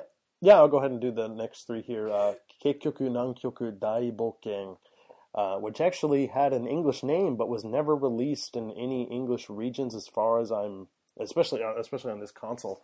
Uh, Antarctic Adventure on the M S X. Uh, it's kind of like an almost uh, like a racing type of thing, where you're like this penguin in Antarctica, kind of like going all over the place. And actually, this is the second release on the Wii U Virtual Console. The other one's the Famicom version. And um, like I said, I think it's it's only Japan. It's Japan only, but they have English basically throughout the whole game. So they have Antarctic Adventure written on there, but they still kept the Japanese name. That annoys so, me. They've yeah. they've released two versions of the same crappy little penguin game. They haven't released like major first party games. Well, we're uh, we're getting to that because uh, this just this past week at the time of the recording, uh, Super Donkey Kong, otherwise known as Donkey Kong Country, uh, released on the Super Famicom, as well as Super Donkey Kong, uh, Super Donkey Kong two, Dixie and Diddy, Donkey Kong Country two, uh, Diddy's Conquest. Um, Games worth yeah, caring about. Pretty much. So, you know, as it stands right now, the Donkey Kong Country games, they have been just removed, just delisted from all of the eShops on the Wii. Well, on the on the Wii throughout. Oh right, right, right, yeah, yeah. yeah. All over the fucking planet, they're gone. Right, right, right. And uh, but yeah, but they they kind of made a resurgence on the Wii U just last month in Europe, and now just this past week, and uh, excuse me, in Japan. And uh, did Ty... they also release the the G, uh, Land games as well? D K Land. They did that in yes, yeah. they did that in Europe just in October as well, and they did that basically earlier in the year when the Virtual Console was still alive on three D S. uh, did they sneak in there and remove like all the Rareware logos or something? I don't think so. I mean, I don't think so. I mean, I have Donkey Kong Hunt or Donkey Kong Land. I don't remember any things getting, you know, being disappeared or it is gone or okay. anything like that. Um, um Nintendo U K or Nintendo Europe tweeted out um, a picture of Diddy's Conquest, and mm-hmm. uh, the the tweet read, "Go ahead and admit it. You th- you thought it was called um, Diddy Kong's Quest until now." And mm-hmm. I was like, "Yeah, I thought it was called Diddy. D- it is called Diddy Kong's Quest, right?" No, and it's I called clicked, Diddy's Conquest. I clicked, clicked the image, and it had the title screen, and I just like my head just exploded. I honestly, I didn't know it was called that until like. You know, a few weeks ago, and I like owned the game. I'm like, how, how? I guess just all my friends and everyone I knew called it that, mm-hmm. and I just have known that to be true until now. Literal yeah. mind explosion, I tell you. And it just makes so much more sense because that's like that's a good pun. It's mm-hmm. a good pun, you know, conquest. Mm-hmm. That's some great British punning. Stop it! But it's, it's still not very punny.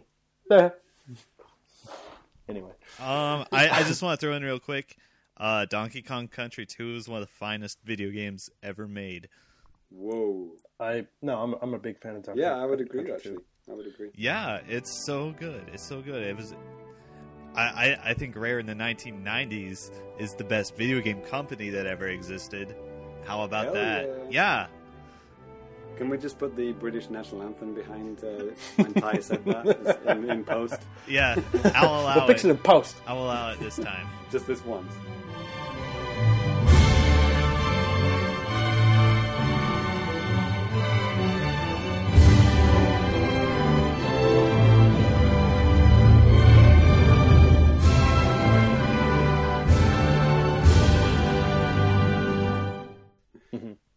Actually, yeah, we've got to finish uh, this segment with some D K two music, actually. Yeah. And, um, so you know, like like I said, too, basically all the Donkey Kong Country games that come out, uh, Super Donkey Kong three, Nazo no Kure Mitsushima, Donkey Kong Country three, what the hell is that called in English? I don't even remember. There's some title for it, I think.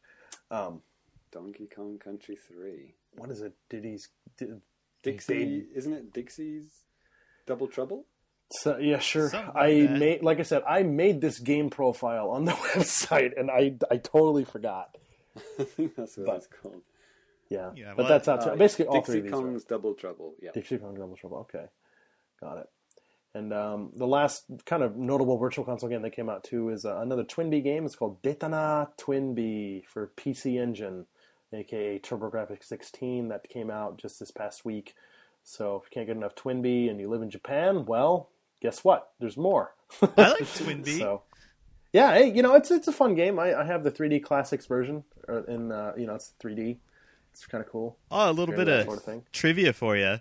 Twinbee mm-hmm. is a playable character in the Smash Bros. Knockoff fighting game DreamX T V World Fighters. Is that the one with Transformers in? Yeah, dude. And Solid and, Snake. And Solid Snake. Yeah. Yes, I know that one. Yeah, I, I, I made a point to bring that back with me from America during my trip, so... We should... You can't get you can't get much more fake or real than that game. Yeah, dude. Uh, we should Transformers and Solid Snake in the same. Game. We should get to, we should get together and live stream it. That'd be so good. Yeah. Oh man. I, I honestly, for the longest time, I just thought somebody had mocked it up. You know, I just like they they used. To, I am sure it's long since gone by now, but uh, that game had like an amazingly good promotional website for it too. Um, maybe you can dig it up. I don't know. Good luck. You'll need it. Yeah, I guess to go ahead and finish off, uh, just uh, oh god, what the fuck? Retail games. Uh, yeah, th- just uh, the roundup here with retails and downloads. Uh, obviously, like we said above, Pokemon Omega Ruby, Alpha Sapphire that came out. Uh, there's a new Taiko no uh, Tatsujin. Uh, Tokumori is what it's called. Uh, it's, you know, Taiko Drum Master game. That came out on Wii U here recently as well. Um, in terms of digital manga, there, I believe I talked about this before. Maybe on the episode, on the episodes before, I don't know. Um, there's kind of an interesting comic that's been going for almost twenty years or something like that. It's called Super Mario Kun, and uh, Volume four, which is like about ten maybe issues or something of this digital manga are available on three D S right now, and it's an ungodly price, you know, like forty-four hundred yen, something wow. like that. Yeah. Uh, Does that have anything to do with the uh, comic they ran in Nintendo Power all those years ago? I don't think so. I'm pretty sure this is this is a Japan only type of thing. The animation or the animation, the uh, the artwork's kind of it's very unique.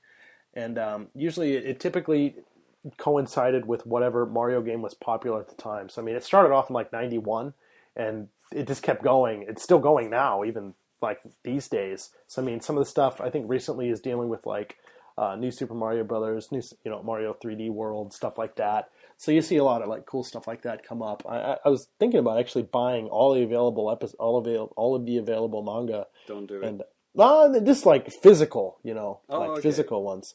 And um, yeah, I mean, you know, brand new from directly from the company that like does it, and it was like, you know, four hundred yen an issue or something. So I don't know, maybe about like twenty thousand yen, two hundred bucks. But you know, it these are like chump brand new change. Stuff. Yeah, chump change for rich guys like me. I mean, you know, something like that, right? Um, yeah, wrapping it up here, Mighty Gunvolt, um, the the eight bit. Gunvolt game. Uh, that's actually available as a standalone title right now on the three D S for three hundred yen. Uh, this is released, recently released in the West as a standalone title as well.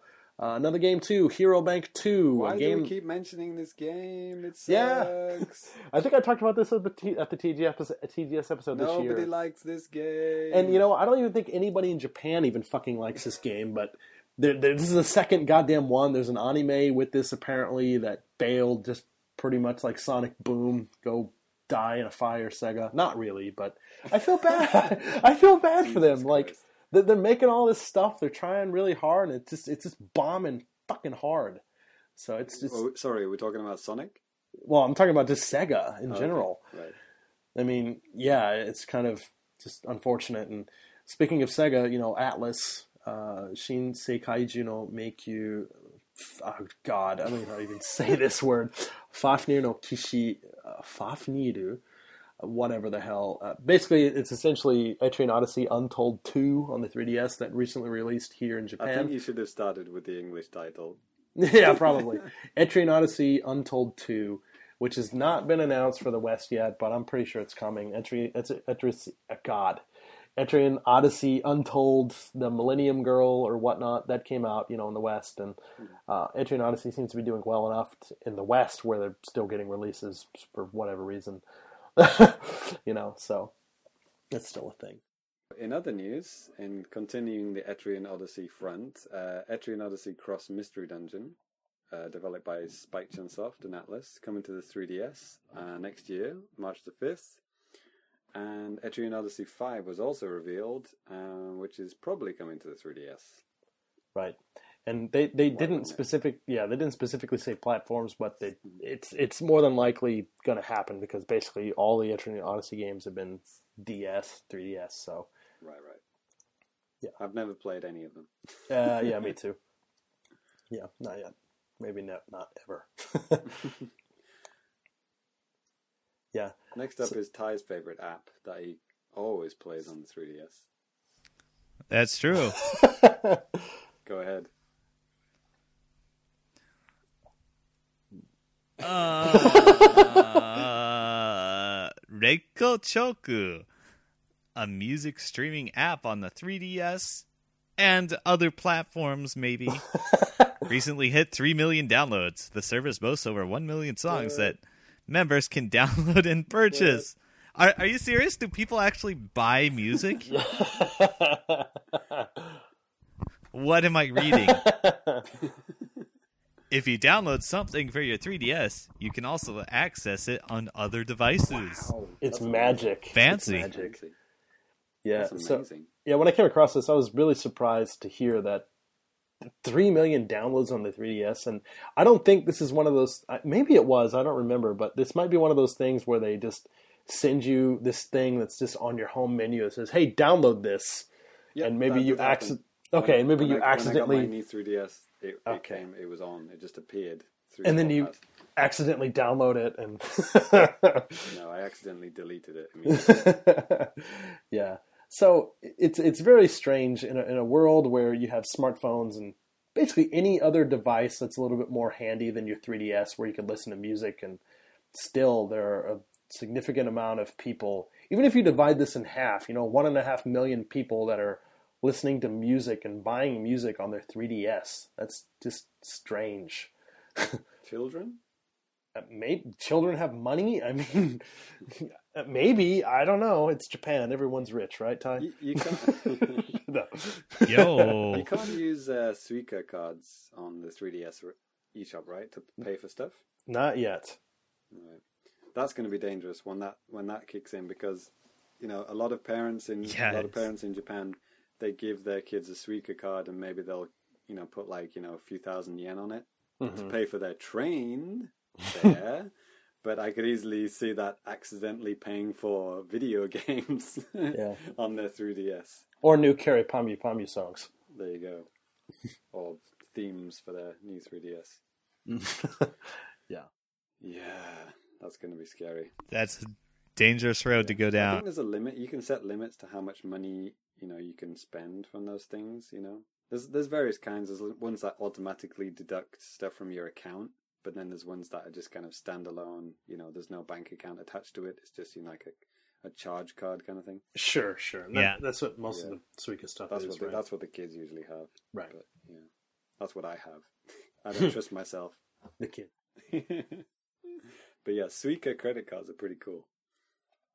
You don't need to sign or do anything. You just kind of touch, and it pays for stuff. So yeah, well done. Yes. Well, at least Japanese people are buying, you know, digital music.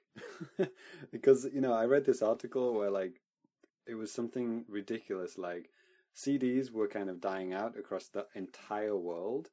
But, like, the the percentage got pushed up because of one country, which was still buying C Ds, and that was Japan. Well, hello, this is the country that still kept the mini disc alive. I mean, for crying out loud. It, this is the country that still uses fax machines. But it, it was something ridiculous. It was like it was like twenty-five percent of um, global songs were bought on the C D. But when you looked at that twenty-five percent, it was all Japan. It was ridiculous. Like, yo, and like C Ds in Japan are like Like thirty bucks, yeah, yeah, like yeah, yeah. three thousand yen. Exactly, exactly. Yeah. So one country is affecting, you know, global, you know, progress in the music industry. It just blows my mind. And it's a it's a huge racket here. Um, I, I, did you guys hear about like the crazy strawberry farmer that bought like what? You know where this is I going, right? Like guess. he he bought like tens of thousands of A K B forty-eight oh. C Ds. Well, this this many versions of this story exist. Yeah. Yeah.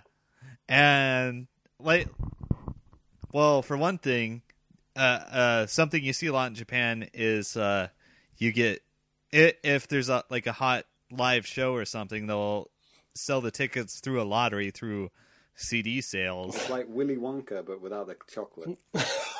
Yeah. And with the huge profit margin. But but this guy, um, the other thing you could do was vote for your favorite idol out of A K B forty-eight to be like the super champion princess or whatever. and, and I, I, I don't know. Apparently this guy, one, really cares, and two, makes a killing off of farming strawberries. It's mental. So, yeah. Yeah, so this dude just uh he he by himself like decides all A K B forty-eight uh surveys. God. Let let's call them surveys. Yeah. Yeah, that's less creepy. Yeah. Well, moving on from A K B forty-eight. I, I was just thinking of the guy just stood in front of a crate of C Ds. It was like this nerd who was like living in this tiny apartment, and half of his bedroom was just literally just one of those, you know, wooden crates that, you know, forklift trucks carry. And on, and on yeah. it was stacked one hundred thousand A K B forty-eight C Ds. And uh, and he, he spent something like a million yen on it, and he got like one uh, ticket from that. James, this reminds you. This reminds me, not you. I don't know if it reminds you. It reminds me of D. Okay, James and I, you know, we, we recorded an episode of the Famicast ba- way back towards the early days where we went to Akiba, and uh, we went to Super Potato and a couple other different uh, places at the time that were around. This one place called Game Hollywood, like this, it's out of business oh, now, right, but it's right. uh, you know, it was, a, it was an import game store for like basically Western games, and James and I were in the elevator. And we had our three D Ss out, and there was this weirdo otaku guy on the elevator with us. Right. And, you know, we're just, like, basically trying to tell him, like, hey, dude, hey, man, we got, you know, your street pass. You know, hey. Because he was, like, literally, like, a foot in front of our face. So, you know, why not? And then he just, like, ignored us. And then literally as soon as the elevator opened up, he ran away. Literally ran away. It's just like, are you fucking kidding me, you goddamn nerd? You know? Sorry, what is this got to do with what we were talking about? Just general nerd culture or something? I yeah, know. Sure, why not? Yeah, eccentric Japanese nerds. Yeah, it's, oh, it's that was because he kind of like, we literally saw our Mii's pop up on his three D S in front of our face, right? So yeah, yeah. We just mention it. Yeah. I've, I've done, we've done that before. Didn't we do that in like Mossburger? And, like, there was a couple of guys, and we all had three D Ss, and we just said, hey, what's up? And are you sure that wasn't just a dream? Because I'm... For an Akihabara, I don't know if there's many people that were willing to oh, talk maybe, to... Maybe it wasn't with you, then. Other human beings, but, you know. No, I remember I remember having a good time, so maybe you weren't there. Yeah, obviously, obviously. So uh, to continue the trends of having bad times, uh, Bravely Default tracks are going to be coming as D L C to Theater Rhythm Final Fantasy Curtain Call in Japan. Uh, there could be four songs. One, God, I could probably go through all these names and no one would even know what the hell they're called because I played the game. I played the shit out of this game. Yeah, I know you're a huge fan of that game. And I still don't know what the hell these songs are called because they just didn't have the names. But basically, there are two battle songs and then I think two uh, field music songs that are coming out.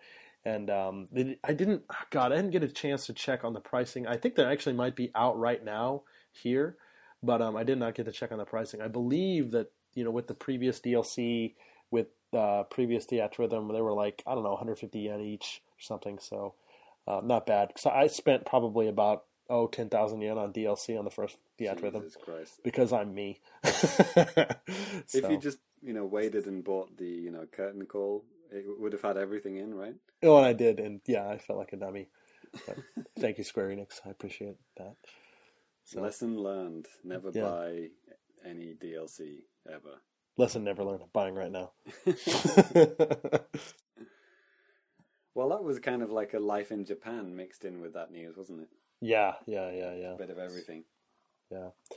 So, okay, I'll tell you what. We'll go ahead and take one other quick break here. And on the other side of the break, we're going to be back with a little bit of Fake or Real. So...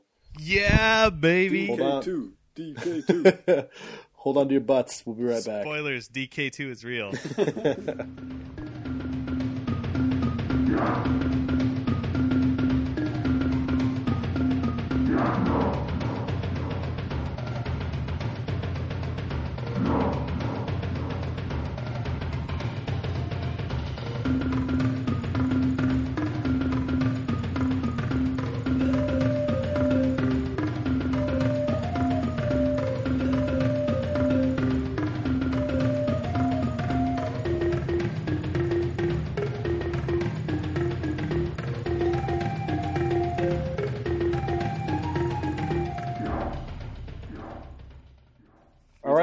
Let's go ahead and hit the Fake or Real theme.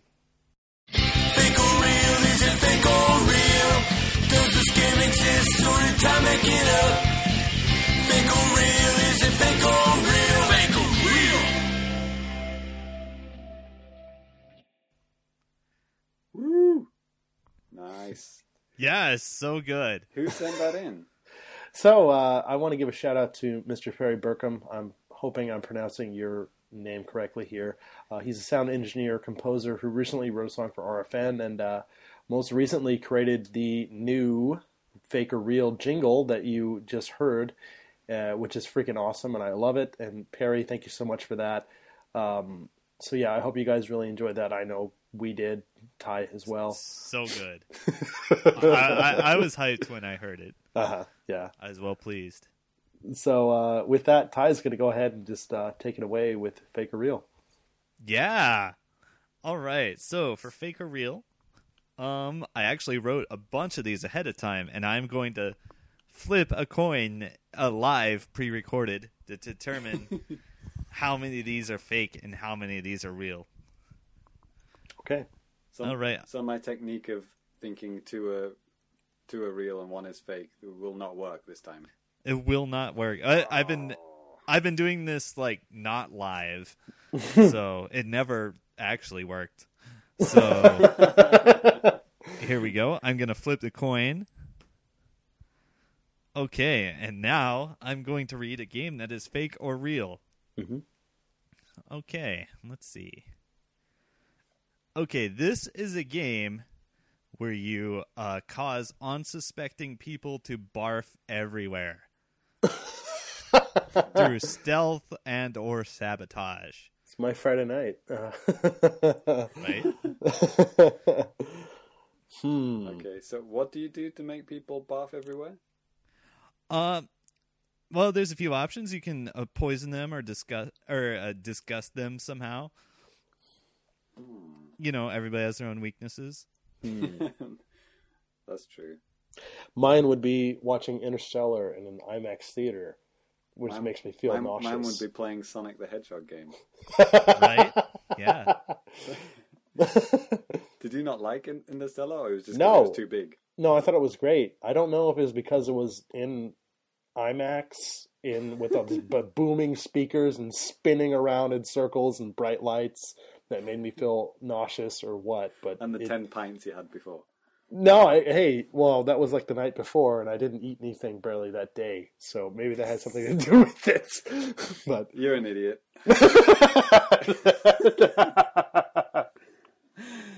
um, I'm going to say fake for this one. I'm going to go ahead and say real. I don't know why I said fake, but I don't know. It seems like a lot of hassle to program in a lot of, you know, ways to make people throw up. Um, it seems like a lot of fun, so I think it would be a real thing. Okay, well, are you ready for the answer then? Yes. No, I mean yes. You're not. Okay. Okay, this game is fake. Oh, fuck. I made it up. Damn it. Ty. And I made up all those additional details about it on the fly. Wow. I was thinking maybe because there are these additional details, maybe it is real. But yeah, that not. was my plan. Damn it. Okay. I, I'm well on my way to becoming a professional con artist. All right. So we have a score up on the board. It is one and oh. Mm-hmm. All right. I'm going to flip the coin again. You may get a real game or a fake game. Okay. I heard that coin. I, I understood. I totally heard right? which you, side you calculated on. It in your mind. Got it. Yeah. Yep. No okay. doubt in my mind. This is a game in which you are a police woman who fights the Yakuza barehanded. Your clothes explode as you take damage. Real. just, just for the sake of just being different, I'm just gonna go ahead and say fake. It was the clothes exploding thing that did it. Yeah, right. It's, it's gotta like be real, right?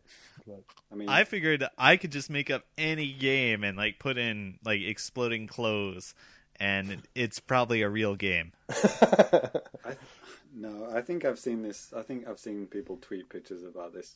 Uh, on Twitter. Well, I mean, I can name like ten Japanese games with exploding clothes off the top of my head. Okay. like, like there was one in the the Famitsu uh, top ten sellers like last month. Mm-hmm. Right? Yeah, sellers. And that was that was in the clothes exploding genre section. No, it was it was that like P S P game. Yeah, right? No, like the Vita game. Yeah, man, we talked about it. Yeah. Yeah. Okay, but anyway. A police woman who fights the Yakuza barehanded. This game is real. Yeah, I got it. Okay. It was a simple two thousand game really? On the P S two. It was awful. do you, do you have the title? Um, it was the miniskirt police, I believe. Of course. Or it may have been mini skirt keisatsu. Okay. Right, right. Which right. is Japanese for police. There's your Japanese lesson on the oh. Famicast. We're going to pretend that's a regular thing we do. Yeah, yeah. yeah. we you're getting You're getting smarter by listening to us or something. Yeah. No, you're not. You're getting dumber. Absolutely. That's brain poison. Mm-hmm. But in any case, we've got one more fake or real game left. Oh, what's the score, by the way? Uh, we're tied up. I got one, yeah. t- and uh, James has one, too. All right. I've got two, you idiot. What? Wait, what? You said it was fake. No, I said real. As soon as he said exploding clothes, I went, real. It's uh, true, he did. God, what the hell am I listening to? Oh, my God. All right, I'm fine. Fuck it. You, you oh. lose a point for that. I should. I'm negative. Damn it. All right. Was it two one then? It's, it's, it's, well, it's, yeah, it's two to one. two to one. Oh, all right. Okay. I'm glad you're taking this seriously. I am. All right. All right. I hope you're going to start doing research in your off time now to find weird video games. Absolutely. I mean, that's what I do. I'll just have a bookmark sections called exploding clothes and stuff like that. Vomit. Right, that's really not, not going to narrow it down in Japan. All right, so let's go to our third game. I'm flipping a coin to see if it's fake or real. Okay. All right. This is a golf game where instead of a golf ball, you have a frog. So you're mm. hitting frogs with a yep. golf club. Yeah. Uh, hmm. Interesting. Well, hmm. I'm going to go ahead and say real. Uh, yeah. This, hmm. It's not one. Of, it's not like everybody's golf, is it? I don't think so. No. Okay. Well, yeah. I'm going to say this is real. It sounds a bit too mundane. I mean, not that hitting frogs with a golf club is mundane. It's something that I do every day, but like it's yeah. cool. It's ice cold. Yeah. That's right. True. I hope they're not real, you know, realistically rendered frogs. I hope they're like toy frogs. Yeah, maybe maybe like a, a cute little cartoony fly, frog that hops around. Yeah. After you hit it. Yeah. Maybe like get some power ups or something. Something like that. Yeah. All right. Is that your final answer? Yeah, I'm gonna go real. All right. Well, you did good because it's real. Woo. Mm. Yep. Should we play some, like, you know, winning music now? Yeah, we'll do it in post. Maybe some applause or something. Right. Six to eight weeks, we'll receive a, a ball filled with confetti. So what's the name whistle. Of what, what? What's the name of this thing? Oh, it's Ribbit King. It was also a P S two game. It actually came out in the U S. Ribbit King. That, was it called like Ghetto Ghetto King or something in Japanese? That's a good question. I don't know. For those that don't know, Ghetto Ghetto is uh, Japanese for ribbit ribbit, hmm. which is funny to me. Animal sounds are generally funny in Japanese, but yeah. especially the frog sound. Yeah, they're always funny. Hey, you're right. It is Ghetto Ghetto King. Woo! Yep. Boom! Japanese lesson right in your ass. And the cuter it looks, the less it looks like abusing animals. That's true. That's true.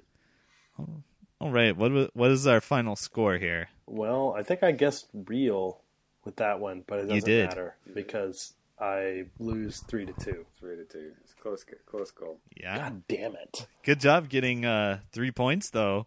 Thanks. Yeah. Thanks. I did that too. No, I didn't. The coin was in my favor. Yeah. Yep. Right then. So, should we move on to some letters and tweets? Yeah. Let's, let's do it. Woo.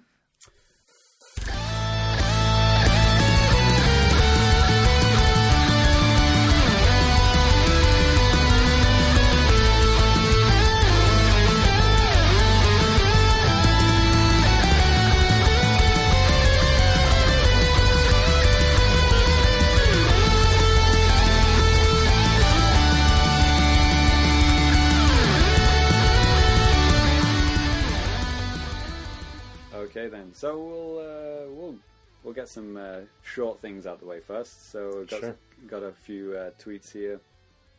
Um, hacker alias uh, Simtendo um, tweeted at us that he's an expat in Australia and is super excited to get the new X L, which came out uh, last week, I guess, in Australia. Mm-hmm. And he loves the machine. Um, and he he asked us, um, does Japan even have Christmas? I guess it's a bit early for a Christmas question, and uh, I actually directed him towards uh, the uh, the classic Famicast episode, uh, Annual Gift Man. uh, uh, is it called Annual Gift Man Approaches yeah. or something? I believe like that? that was yeah December two thousand eleven. Yeah, maybe our so... first ever Christmas episode. Mm-hmm, mm-hmm. So um, yeah, maybe if you guys want to you know prep up for the uh, upcoming December episodes, you know, go back and listen to that one. There's uh, lots of cool. Uh, Japan Christmassy stuff in that episode. Mm-hmm. And the other one, uh, this is actually for, uh, this is Ty, Mister Super Cat Drugs himself. Uh, he, Ty, well, Ty, yeah. what, what, you tweeted a picture, right? What was this picture of? Oh, uh, well, first I will read the text. I went to buy two controllers at the recycle shop, or, you know, that's a secondhand shop, used junk shop, whatever. And I bought two controllers and they came with all this other stuff. So, for the price of two GameCube controllers, I got two GameCube controllers, a GameCube, a Game Boy player, uh, one of the, the good big fat memory cards. Oh, like the, what was it? Not ten eighty. That's just the game. That's snowboarding. You know, no, the, the it was huge ten eighty. One. Was it really? Okay. I think so. It was definitely I never, five twelve. Yeah, I never, I never had the official Nintendo version, so. Yeah, and I got three games, which mm-hmm. would be Mario Tennis, Zelda something or other, and Puzzle Collection. it's, it's not Twilight Princess, is it? 'Cause that's... No. No, it's the one where you throw pigs into the ocean. Oh, Wind Waker. It's Wind Waker. I, I've, I saw the, the, the box art and stuff, and actually, I was really excited. I was like, man, that's that's a really, really amazing find, all that shit, man. So how much, how much was that in the yens? Um, it was like three thousand nine hundred. Nice. Wow, that's awesome. Pretty good. Yeah, yeah, like yeah, that's about the price of a, a controller, right? yeah, yeah, that's about the price of two controllers. Actually, Amazon right now has a pretty good deal. Um, well, Amazon Japan, like you can get the Smash Brothers Edition GameCube controllers for nice. About seventeen hundred yen. Hmm. which is actually Whoa. cheaper than uh, the secondhand GameCube controllers I was looking at in the various stores around Akihabara. Right, where the sticks will all be loose. Well, no, I, I mean, I felt them up pretty good. What uh, about the controllers, though? Yeah, they're good. They're like new. They came in the boxes and shit. Nice. That's how Japanese people do it. They keep all the original boxes and everything so nice. Yep.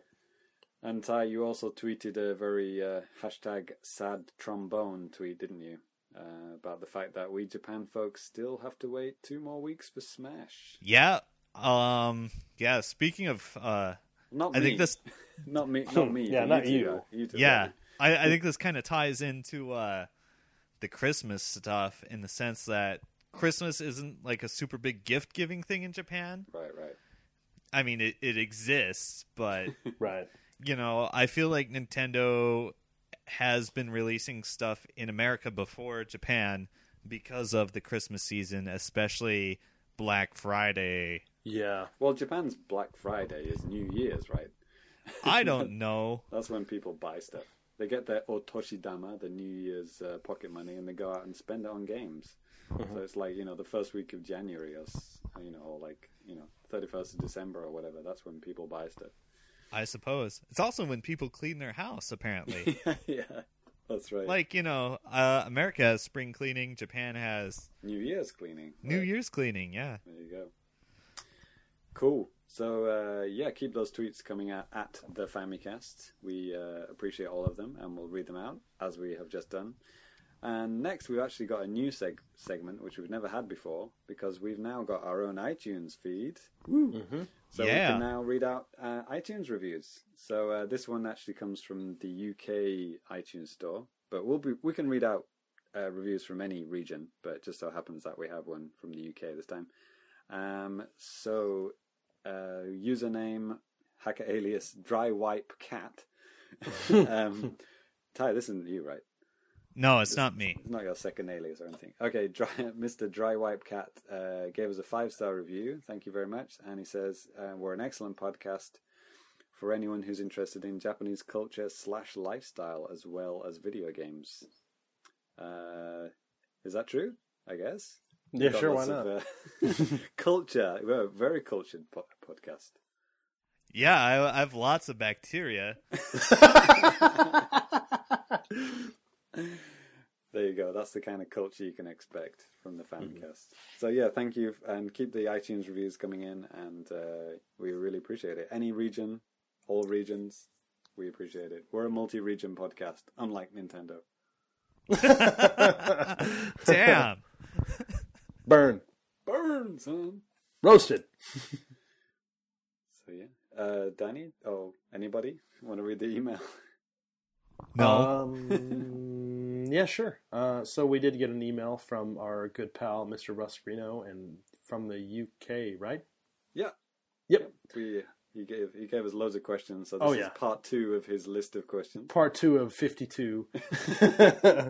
So uh, this this question is: driving in Japan, better or worse than England or U S A? Um, so, does anybody... That has a very complicated answer, I feel like. Mm-hmm. Driving in Japan. Well, I, I've never driven in Japan. I have been driven many times, but I haven't actually driven in Japan. Um, the only foreign country I've ever, I've driven in is, is the U S, ironically. Wow, really? Yeah, talking about, you know, driving on the wrong side. You know, you guys drive on the, the wrong side, right? Yeah. Japan sure. Japan and U K share the same. We both drive the correct the way. The, the correct, correct way, way to do that. Left. Okay. Um, so yeah, that was, yeah, it's pretty, uh, interesting driving on the right in Hawaii, actually. Oh, you huh. would go to Hawaii. Pretty cool. Well, well, let, I want to say for actually for driving, um, a, a thing you really have to keep in mind, especially if you're from the U S A, is all these Japanese towns and cities have existed for hundreds or thousands of years before cars and pavements right. and things like that. Right. So um, finding your way around can be tricky. Yeah. Well, that's just, you know, anything, isn't it? Bicycle, walking, anything. But yeah, yeah. You're just talking about planning the, the town layout. Yeah, it's pretty uh, pretty crazy. Right. Yeah. Like in England, I... we have ten Green Road, you know, no, forty-two Wood Lane. You know, you yeah. have uh, very easy methods of finding places. In Japan, it's like, you know, Narashino four dash six dash eight dash four. And, you know, that's where you live. yeah, you, you, you don't see... Typically with like street names and stuff like that, you don't see that. You don't there see a main street. Names, no. Yeah, you, if you have are... like a building name and a number, which indicates when the building was built. Yeah, or well, well, you have areas. You have like the large area, which is the first number, and then it's split into smaller numbers, and then it's you know smaller areas in that. So that's why you have you know four dash ten dash three dash whatever. It's pretty crazy. You just use the G P S on your phone. Yeah, that, exactly. That's the start and end of it right there. Pretty much. That's, that's probably why pretty much every car you will ever buy in Japan comes with some kind of a G P S thing. I mean, not every single one, but I think an overwhelming majority come with some kind of a G P S navigation system. And also pre-installed. Mobile, mobile phones have had navigation, you know, way before smartphones. You know, phones had, uh, you know, maps and navigation systems, you know, G P S built in. Sure. So, um, yeah, it hasn't been a problem for Japanese people to find their way around. And also, you, sure. get, you usually get printed out maps whenever you go anywhere, right? Mm-hmm. Like if it's like you've, yeah. got a, you've got a meeting in some new town or whatever, they'll give you a map with exact right. directions printed. Yeah, out. They'll send it to you by fax. It's true. It's so true. Oh, God. Which is how you connect to uh, Nintendo's online network. You have to ask permission from Iwata personally. Yeah, exactly. um, so yeah, driving it's it's very narrow. The streets are very narrow. I mean, especially if you're coming from the U S, I could imagine oh, God, it would yeah. be crazy narrow. I mean, it maybe in the U K, maybe it's not as shocking. You know, we have some narrow country lanes in the in the U K, but yeah, Japan is you know more along the lines of like the narrowest country lane you would ever ha- have in England. That's like pretty much every road here, especially when you're going somewhere urban. You know, trying to find someone's house, it's pretty crazy. Right, right. And the driving license tests, you know, they reflect that. You know, you have they've got these like little obstacle courses. You know, you might see them driving around. You might see like a what do you call it, a driving license uh, center. Mm-hmm. And you'll see this little mock-up town that they've got built in this car park, and you you know you have to navigate around these tiny little roads and not knock anything over. And they say nobody passes the first time. Right, right. Yeah. And uh, I hear, depending on uh, your area or which prefecture you're in, they can become uh, very harsh tests. Yeah, man. Very, very hard tests. Yeah. Which is why um, Americans can't easily get a Japanese license. Right, right. Yeah, no, you have to retake. True. You have to retake the test, don't you? Uh, yeah. I think the rule is we can transfer our licenses, but they're only valid for one year. Yeah. That's, so yeah, if you stay for more than one year, you have to take the test. Because in America, don't you just drive down a straight road and then brake and then you've passed? Yeah, pretty much. Like you drive around the block and you're good. Whatever. Yeah. In the U K, yeah. It's more along the lines of Japan, so we're a bit more strict. So that's why we can transfer our licenses over fully hmm. without yeah. really doing much paperwork. So, yeah. uh-huh. But but uh, for other countries, I, I hear it's like kind of a crapshoot as yeah. to whether your licenses will transfer or not. Yeah, it is. Good luck with that. Yep, it's and an it's, adventure, and it's expensive. Yeah, very. It, it very expensive. Sucks. So. I would guess that's a pretty much a negative on driving mm-hmm. in Japan. Just take the trains. The trains are cheap and they're on time and they're never, ever late. Right. Ever. And if they are thirty seconds late, you get an apology. And I'm not joking. Right, yeah. Not jo- right, guys? Bite me up here. I'm no, not joking. True. Right? It, it's true for almost every train line. There are some exceptions that kind of suck, but for the most part, they'll treat you like a king. And the next part of Russ's question, you know, um, this is kind of like leaning into like, you know, onsen stories territory, isn't it? So uh, Russ asks us, for some reason, on a video game podcast, uh, what kind of high-tech goodness has gone into condom slash tampon vending machines in Japanese public toilets? Hmm. Thanks, Russ. Thanks for that question. Have you guys seen any uh, condom or tampon machines you can use your Suica card on? Do you hear that, kids? Your parents help you set it up. But um, you know what?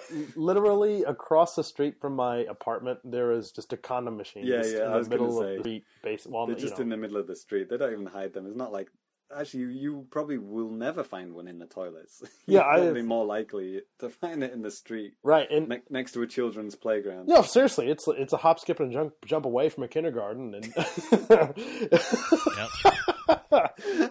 and ironically, it'll say something like family planning on it. Yeah, yeah, yeah, exactly.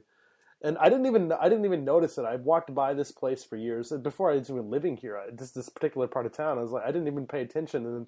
One day, one of my buddies was like, you know, Josh, the guy that's been on the podcast, like, dude, that's a condom machine. That's like, what? What, was he gonna, what did you think it was? Chewing gum? I just didn't even pay any attention. I just, I was like, oh, that, that, there it is. that, that would make a brilliant photo, by the way, Danny, you know, that, that condom machine next to the kindergarten. Just, like, line it up so they're both in the same shot and then just, uh, like... with the family planning logo and say hashtag too late. That would make a great photo. Oh, man. Oh, I'm not one to talk. um, so, yeah, Russ finishes off with a list of prizes he wants for sending in all these great questions. Okay. Um, he wants a Panasonic Q, a crystal bo- body pillow, Uh, ten face slaps to James Jones. Done. Um, I'll take care of that. A Donkey Kong arcade cabinet and a fourteen night all-inclusive holiday to Japan. So yeah, we'll uh, we'll try and arrange at least none of those to happen. You know, uh, before we started recording, I looked for the crystal body pillow. Oh, God. I couldn't find one, but I did find the crystal like uh, mouse pad with the three D boobs you rest your wrist on. That's real. Yeah. You'll Thank- see a picture of that uh, on our Twitter and everywhere. Oh, God, yeah. Thanks for sending that over Skype as well, by the way. Oh, my pleasure. Oh, my God. But yeah, in all seriousness, though, Russ, yeah, um, uh, we will send you something. Uh, we'll send you a little uh, toy from Japan. And uh, yeah. That's kind of a little hint about what we got. Something we got something cool planned for the Christmas episode, so uh, look forward to that. Right. Yay! Um, so yeah, get your thinking caps on for more life in Japan ideas. Yeah. yeah. Hopefully, more safe for work questions. yeah, yeah. There you go. I think we're done. Yeah, that, that's gonna do it. So we'll take another quick break here, and we'll go ahead and close up the show.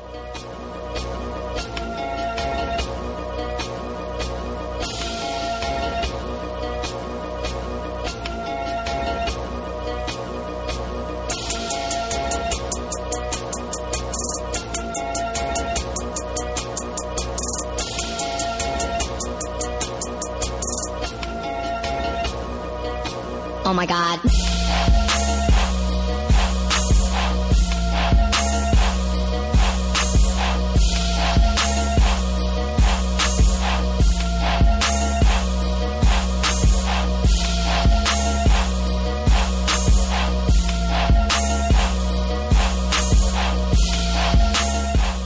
All right, so we're going to go ahead and bring the show to a close, but before we do that, we're going to go ahead and give out our Twitter handles. So uh, if you want to find the Famicast, you can find us at uh, the Famicast on Twitter. Uh, also, if you want to send us an email, it's Famicast, no the, just Famicast at Nintendo World Report dot com. Um, either one of those type of things, or even reviews on iTunes, please let us know what you guys think about us. Anything, please. Just let us know what you what you think we can do to improve the show. Let us know what you like. Uh, let us know. It cannot be improved upon. It cannot be improved upon. I'm the one editing it, so it's not going to get any better than this. So if you want to follow me personally on Twitter, Danny Bivens, I'm at Danny Biv, D A N N Y B as in boy, I V. Uh, James, how about you? I'm uh, at Family Complicated. Anything with a good Hypertroll get gets a retweet. That's yeah. Please do enjoy. You definitely are a goddamn troll, and I love it. So, yeah. And uh, Ty, how about you, man? Uh, my Twitter name is Super Cat Drugs. Mm-hmm. One word. Uh, you can find a lot of tweets about you know fighting games, uh, jokey anime stuff, and weird things in Japan that happened to me. here's here's a tweet I, I posted the other week. I tried to pay a bill online. Mm-hmm. The website oh, only accepts credit card payments from eight a.m. to ten p.m. This is the most Japanese thing ever to happen. Awesome. Oh, man, that's yep. awful. Um, a nice trolley tweet from me was, um, let's predict the exact date that Watch Dogs on Wii U reaches fourteen ninety-nine. I saw that. My, my guess is January first, two thousand fifteen. I, I believe it. And somebody immediately replied with, uh, two days after Black Friday. Shit. Hey, you know what? Um, on a serious note, Black or uh, Black Friday, Watch Dogs is actually coming out on Wii U in Japan, which I was kind of surprised what? about. And um, that's coming out, I think, December fourth. So people in Japan could not buy that too. So, if yeah, if you want to predict the sales for that game, that's another fun game. Yeah, I, it... I would guess in the single digits. Yeah. Three. Wait, did that come out on Xbox One in Japan? You tell oh, me. Yeah. I could go out yeah, and buy it, and you can watch the number go up to like one.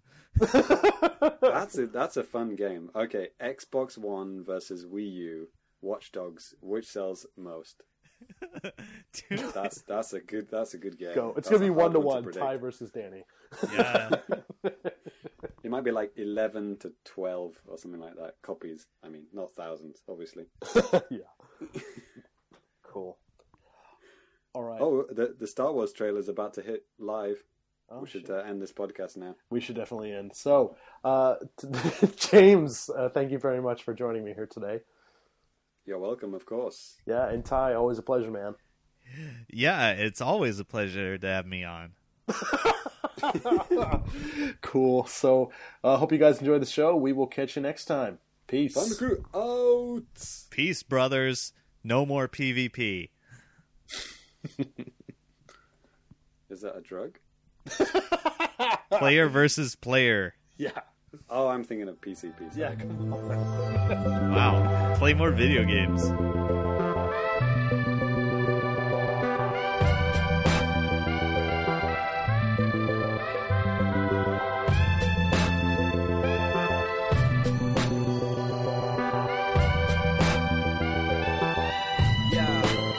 Yeah, and yo, the more I grow up uh-huh. and get my life on track, Word. the more I feel myself getting pulled back. The unbeatable odds that I'm facing got me thinking it's a game that I can't win. Like back when I was in school, okay. and they released Donkey Kong Country two. Word. That was a hard-ass game. I never beat it, and I ain't been the same. Okay. So when the stress starts pulling me under, I start feeling like I'm back in the jungle. Trying to stack bananas like building blocks. Might go ape shit on a million crocs. Grab that barrel and put him to bed. Hit a motherfucking bumblebee over the head. Bad guys stay on cadence like a drumline. I guess life is that way sometimes. Sometimes life is impossible. Like that wood level with the thorn. When reptile pirates get the upper hand, I can't understand why you make this level so hard. Why you make this level so hard? Why you make this level so hard? Why you make this level so hard? I got a whole bunch of bananas, but I ain't got nothing for answers. Got a whole bunch of bananas.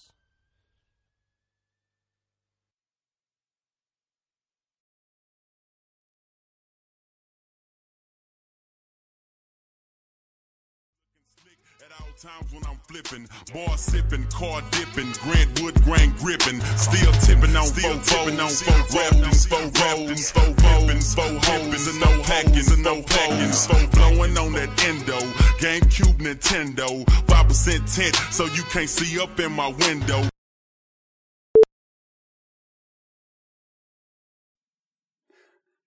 So it's about time somebody mentioned to the connectivity guys that um, Who Wants to Be a Millionaire isn't an actually an American T V show. Hey, fuck you. Yes, it is. uh, I thought every American T V show was ripped off from British T V shows. Pretty much, pretty much. I think Jeopardy. Because, because in America we we have all these jerks that have to interject in every conversation to say the British version is better, and it's infuriating. It's only British people are allowed to say that. I can imagine that being very annoying if it's an American saying that. Oh, they do. It happens. It's only true if it's The Office. Oh, come on. Well, okay, if you want to talk about the length of all that, okay, yeah, sure. I'll tell you, I mean, the, the first few seasons are really good, and then just kind of just goes downhill, and it comes back up, and then it just stops because it should have. I love both, but in different ways. Right. Yeah, definitely. Anyway. So that's the outtakes for you, Danny. Boom! Yeah. GameCube, Nintendo. Eight-player Smash, my place. It's crazy. How many women are coming? Maybe one. Hey. Poor girl. Right? GameCube, Nintendo. You what, mate? I'm back. Yay. Is Nathaniel there? Uh. I guess not. Guess not. Let's fuck up some Killer Instinct names. Who who we got left? Um, Jago. Hel- hello. Chief, Chief Sandra. Chief Racist. I, I, I, listen, uh, I say that because one of my best fighting game friends is Native American. And so he, that gives you the right? No, he is fucking sick of Native American stereotypes in fighting games. Hmm. So like uh, he he just calls them all racist, and you know I pretty much agree. So I don't even call him Chief Thunder; I just call him Chief Racist. You just want to hey pipe down there, uh, Tomahawk. Yo, right? If you watch, uh, okay, in, in the Killer Instinct One arcade version, when you just l- let the game you know cycle by itself without any credits in it, it goes through the character profiles. Mm-hmm. And it, it says like this ridiculous bullshit for Chief Thunder, like he's the protect, the mystical protector of Native Americans. Amen. And it's just so goddamn retarded. Native Americans and, are proud, and hence he is Chief Racist.